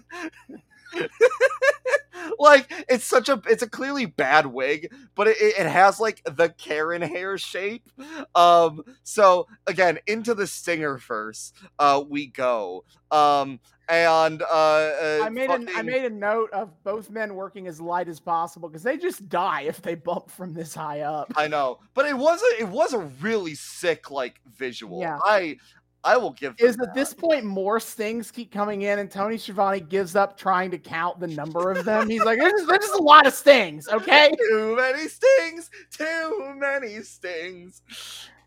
Uh, but then back in the ring, Piper grabs Hogan's shirt. He starts choking him with it. Hogan hits Piper with a belt. Hogan is just pounding Piper's head in the mat. Hogan hits the leg drop. The leg drop. That a ref get in here and count. And then for reasons, Hogan just does another leg drop. And then fuck you, Roddy Piper kicks out of two leg drops. Two Hulk Hogan leg drops because Piper says, you. I am not putting you over. somehow I still don't understand years. how Roddy fucking Piper has more politicking pull than Hulk Hogan. I do not understand. I will never understand how the fuck is this happening right I don't know, but he pulled up. it off because Hogan never beat Roddy clean. Oh Um, my god. Then Hogan is calls for help. In runs Savage, who just runs past two fake stings. I got a, I got a real problem with these fake stings in a sec and later. Okay, Yeah, what but- the hell? so Savage climbs up to the top of the cage, and Hogan gets Roddy like in position for Savage to try to axe handle Sting, and he basically just breaks his fucking legs, or Yeah. he thinks he would, because he just jumps and misses and lands on his legs. Yeah, and like they try to play it off as like Piper reversing and having uh, Savage hit Hogan instead. But he clearly didn't Um, hit Hogan either. yeah, like he kind of botches it, but still, that was fucking sick. Um, Yeah. And so uh, yeah, Piper, Roddy throws Savage out of the ring. Piper puts on the sleeper hold. And I think for the first time in my life, I saw they did the arm raise gimmick. yeah. And Hogan's arm fell for the third time. Third time. Uh, Hogan, yeah, Piper gets the sleeper hold clean on Hogan. That, oh wow, that's like Roddy has done it. And then as Roddy as has match, out politics the politicker. Yeah, and then after the match, uh, Randy Savage attacking Roddy Piper, and then one of the stings, I I don't get this part really. Uh, one of the stings tosses Eric Bischoff in the ring, and then also restrains Piper, and so Uh, yeah. Hogan attacks Piper, but then he also takes the fake sting and tosses him on the through the cage to the other It side did of kind of look like he was trying to like fend off Savage while holding Piper for protection, but I it was so. I don't know. I like whose side is this sting on? Whose side are any of the stings on? They're all gray morality. So, oh yeah, that's a good point though. Is that Savage and Piper handcuff Savage and Hogan handcuff Piper to the cage, and I'm like, like, where are the him. fucking stings?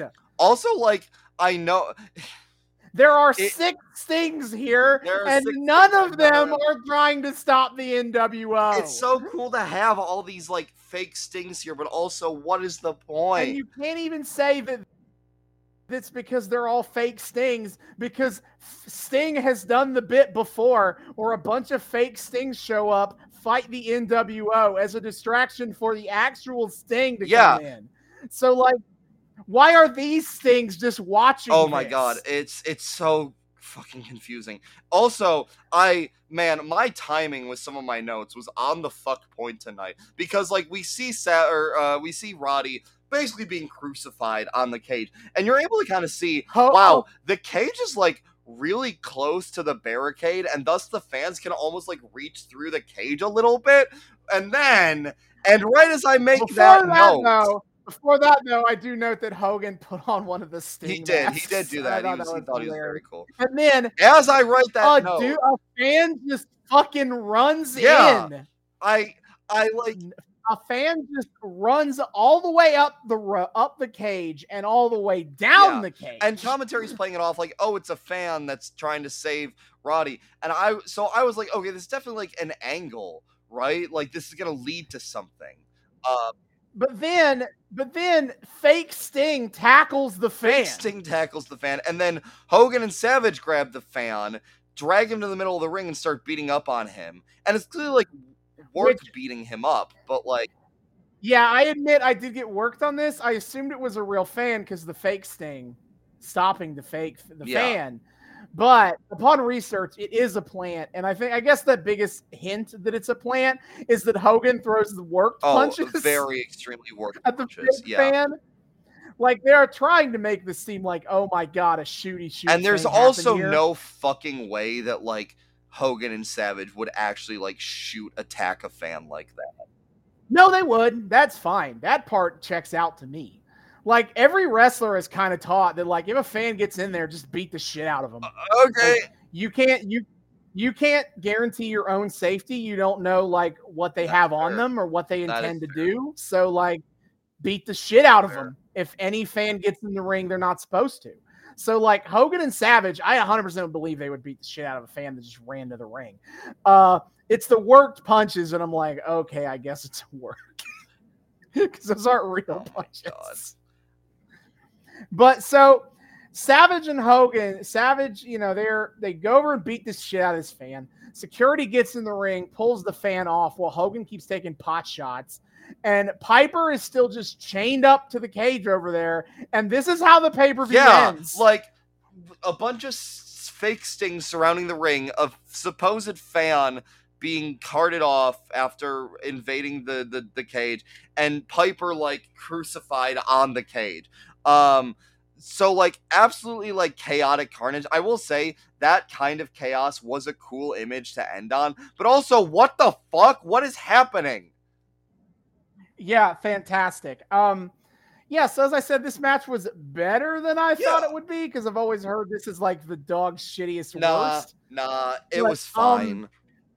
A lot of logical inconsistencies, that is and uh, also the ending is Yeah, bizarre. And do we go anywhere with this? Do we get anything out of this? Like not fan? really, This no, fan that like does that have not real, set up for anything? not What, really. then- He's just a fan. They beat Then- up. So they just did it to be like, oh look, we can do like shooty shoot stuff too, like the WWF. Please watch us again, please. Uh, it was it was really it was really a you know like work shooty like it's so real moment i think more than anything Christ. else than- more than any sort of long-term plan for this idea stupid. yeah so this pay-per-view i think more good Yeah, than bad Overall, but also very yeah. mixed I mean, most of what I watched was good. Like the only real stinker for me, Mm. like, was was like Mongo McMichael and fucking Alex Wright. Like even Hall versus Luger was like fine. It was kind of boring, but it was fine. Um, and at least Mhm. it had some like story going it going for it with the with the Zbyszko thing. So like that was fine. Uh, overall, not not. And I mean, like I said, all worth it for that Eddie Rey match. Holy fucking Mhm. hell, man, that was incredible. Oh baby. yeah Oh hell yeah. good fun times for our for our halloween uh, episode but arguably we're not do- the horrors aren't Oh? over for this Oh? month because next time it's time to start Claire Oh, Lynch. Who, baby? It, we're going to TNA 2012, where up to this point, uh, to, to give you a brief synopsis that I'll be going into further detail next time, uh, Frankie Kazarian and Christopher Daniels have teamed up for the first time Fakes. ever to investigate an alleged affair between AJ Styles and Dixie Carter Okay. and and the story is about to take an entirely insane direction Oh here. hell. Okay. Well, fuck. Have enjoy that. Get get hyped and excited for that. Oh boy, howdy. All right, I I I I had my choice and I made it, and it's time for the chickens Yeah. to come home to roost. Who, baby? That's for next time though. Until then, David, hit Yes, sir. plugs. Dear friends, thank you all so much for joining us in yet another episode of the Noobs and Knockouts podcast. We are so very delighted to have you here. Returning listeners, viewers, what have you, you know the drill. Thank you so much for once again uh, welcoming us back into your eardrums, your eyeballs, whatever it is used to consume our content. We are just so honored and blessed that you decide to, to spend your time with us. Um, uh, hey, uh, returning or new people, hey, hi, how's it going? Welcome to the show. We here at the Noobs and Knockouts podcast like to think we are friendly to both noobs and knockouts alike. So whether you're brand new to the wild, wacky world of wrestling or you're a veteran of all the weird bullshit, either way, we hope you feel welcome here. We hope you've had a great time here. We hope things feel accessible to you. We hope you want to keep coming back and having a great time with us week after week. And I'm going to tell you all the ways you can do that. First of all, you can find us on YouTube. We are the Noobs and Knockouts podcast on YouTube. Hit subscribe, ring that bell, make sure it turns a nice little solid color so you get notifications every time. Every fuck, I'm going too fast. So you get notifications every single time we drop a brand new episode. You know, give us all that mm, sweet, sweet engagement. Helps out the channel a lot. Add us to your playlist. Uh, check out our playlist. Austin has been kind enough to organize all of the storylines that we follow into their own separate playlist. So if there's something you want to follow all the way down without having to skip around a whole lot, you got that as an option. It's great. And hey, you can see our, our beautiful faces in my uh, uh, uh, impeccable Halloweeny drip. You know, I got my I got my little Halloweeny tie. It's a good time. Uh, uh, You can watch us. You can you can watch me pull up. yeah, YouTube. true. You can see, yeah, the the the experience the majesty. Uh, yeah. Um. So, uh, again, enjoy the video version on YouTube. If you're a fan of the audio only version, however, we have you covered there. You can find us on Spotify, Google, and Apple Podcasts. Three of the best places to find your podcast. Um, listen to our show there. Download our show so you can listen to us offline. Uh, you know, a bit of engagement uh, there helps too. If you could uh, rate our show and review us, you know, maybe a nice little five stars and some nice words that uh, say maybe these guys should be listening to. Uh, sure, more people should be listening to these guys. You know, just spitballing off the top of my head. If you're so inclined, helps us out a lot, means a lot to us. Um, so check us out. Uh, audio only version of the podcast, Spotify, Google Podcasts, Apple Podcasts. Um, uh, if you want to find us past this little void that we find ourselves in week after week, we have a few different places on the interwebs you can track us down. First and foremost, of course, is our Twitter account. You can find us on Twitter at Noobs and Noxpod on Twitter. That's at Noobs, the letter N, Noxpod on Twitter. We do the whole Twitter thing. We post memes. We engage in brain melting IWC discourse. Um, we put up a post every single time we drop a brand new episode, so you guys always know what the hell is going on. Um, highlight of our Twitter, of course, is weekly wrestling live tweeting. We're almost back to it, folks. Just uh, in a couple weeks, I'll be able to return to form, as it were. Um, when I am able to run the live tweeting, it is Wednesday nights at 8 p.m. Eastern on TBS. We are watching and tweeting all about AEW Dynamite. Um, you know, I'm an AEW freak in this household. Um, as such, when I have the time, on top of the Wednesday night live tweeting, on Friday nights, sometimes at 10 p.m. Eastern, uh, on TNT, we will watch and tweet about AEW Rampage. It is the show that y'all been waiting on. And Saturday nights at 8 p.m. Eastern, also on TNT, we will tweet about AEW Collision because Saturday nights, I hear at least, are all right for fighting. Um, uh, uh, on top of all of that, my my AEW tribalism, uh, Austin, the the knockout that he is, follows to an extent all of the major North American wrestling companies, uh, and likes to uh, t- talk about them sometimes tweet about them, and keep you guys in the loop of what's going on. You know, this is our chance on the pod to talk a tiny bit about the the what's going on contemporary wrestling. And hey, for all you noobs out there, we like to give you guys, you know, a full scope of your options if you're looking to, to jump onto something. We like to let you know everything about what's going on, especially some of the pay-per-views that are that are coming up. Uh, so, my friend, what is on the docket coming up? Right. So, for WWE, which you can watch uh, on uh, Monday nights at 8 p.m. Eastern, is Monday Night Raw on the USA Network, and Friday nights at 8 p.m. Eastern on SmackDown on Fox. Uh, upcoming for them is Crown Jewel. Yay! The the 10 year partnership with Saudi Arabia as part of Saudi Vision 2030 continues. Uh, it's fine. John Cena has been advertised, and uh, so far we got you know Rollins versus Drew McIntyre for the title. Cool. That's Woo-hoo. Uh, after that Survivor Series, though, so that's neat. That's November the 4th on Peacock if you really want to watch it. Beautiful. Then on November for A E Hey, uh, on pay per view, Bleacher Report, and Fight TV internationally, you got full gear on November 18th. Oh hell yeah, buddy! And that main evented so far by MJF versus Jay Oh, White. the Supreme with the Switchblade. switchblade. Please let me breathe with the Switchblade Uh, and the Bang Bang. Gang. But you know, they, he stole the belt. It's probably as good as over. oh, oh, The dream. I think the the dream's over. it's Jover.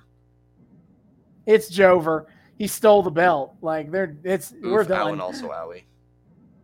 Nobody wins the title after stealing the belt. Look, man, there's a first time for everything. Who's to say? And then uh, for Impact Oh. Wrestling, I mean, by by the time we're done with his ep- with his episode releases, it will have been past Bound for Oh. Glory. So, you know, what do we do next? Um, and for that is we don't know yet. Oh. Actually, is it's we can assume it's probably hard to kill in January. That's the use that's the pay per view schedule they've had for a couple of years now. Uh, but right now, Impact Wrestling, which by the way you can watch Thursdays uh, at 8 p.m. Eastern on AXS TV or with a $1 YouTube Mhm. subscription, you can watch uh, at Thursdays at 8:30 on YouTube. Um, right now, they went going around that basically after Bound for Glory, after they tape the Bound for Glory and kind of have like one more like TV taping, that they will close out the year with kind of footage from like international Oh, tours okay. they're gonna do because they're basically trying to apparently they're gonna like completely revamp their production Oh, and so they're essentially gonna take the last two months of a year off so they can focus on that and so november and december may not be super must watch impact. but still, that's kind of cool. Uh, if they're doing but- that. yeah, to be- I'm I'm very excited for the beginning of the year to see like what A they new when they era. a new look, a new era for Impact, all Fuck about yeah. it. Uh, and that is what's up. Hell yeah! Be sure to check all of that out. It's a Mm-hmm. great fucking time over on over on the Twitter. You know, we we uh uh we like to tell you guys all about the pay per view stuff again, like especially for the noobs in the audience. Uh, you know, the pay per views can be a great way to to have this jumping on point for wrestling. Uh, actually, again, my my co-star who I had over, she kind of asked me. She's like, so like how like how do you like find a place to jump in? And I'm just like, you just kind of like do. Um, Start. I mean, it's it's wrestling is because wrestling is like 365 all all gas Yeah. no breaks. Um, you kind of have to just like start and keep Yeah. going, um, and eventually the storylines and start eventually you'll kind of catch up and you'll you'll start to want to deep dive Yeah. into more of the lore. Um but yeah i think pay-per-views are a great candidate for those jumping on points. You know they uh you know a lot of great matches are happening on them uh you're you're you're getting storylines wrapping up and new storylines beginning so it's kind of a great like kind of chapter marker, as it were. Um, so yeah, so we like to Mhm. keep you guys all in the loop about that, and you know, just be sure to check us out on Twitter if you enjoy listening to us, you know, ramble about wrestling for hours on end for some reason. Uh, you will enjoy it uh, over on the Twitter. The voices carry over. We we just like to have a we we have a fun time, uh, and you know, we love people hanging out with us. So yes, at Noobs and Noxpod on Twitter. Of course, if you want to get in more direct and long form contact with us, you can do that via email. We have an email address, noobs and knockoutspod at gmail.com. That's noobs, the word and knockoutspod at gmail.com. Come say hi to us there. Tell us what you think about the show. Request things you want to see us cover on the show. Start discourse with us about how great and based or shitty and stupid you think our hot takes are. Um, you know, just talk to us. We love people saying hi. We love say hi back. Noobs and Knockouts Pod at gmail.com. And of course, finally, you can also find the Noobs and Knockouts podcast on Patreon. The link for that is in our Twitter. $1 a month gets you early access to episodes and a shout out at the end of each episode. Shout out as always to uh dear friend of the show, uh, the sugar daddy, Kyle Smith, for his contribution. We love you, buddy. We hope you enjoy your perks. If you want to enjoy your perks along with Kyle, just sing a little dollary do a month gets you some great stuff and helps out the show more than you realize means the world to us. So if you want to support us a little monetarily as it were uh money money money ted DiBiase would be proud. Uh we Everyone's Everyone's got, a, price. uh and be sure to be sure to come uh come hang out with us at noobs and knockouts podcast over on the patreon. The link for that once again is in our twitter. And happy next time. halloween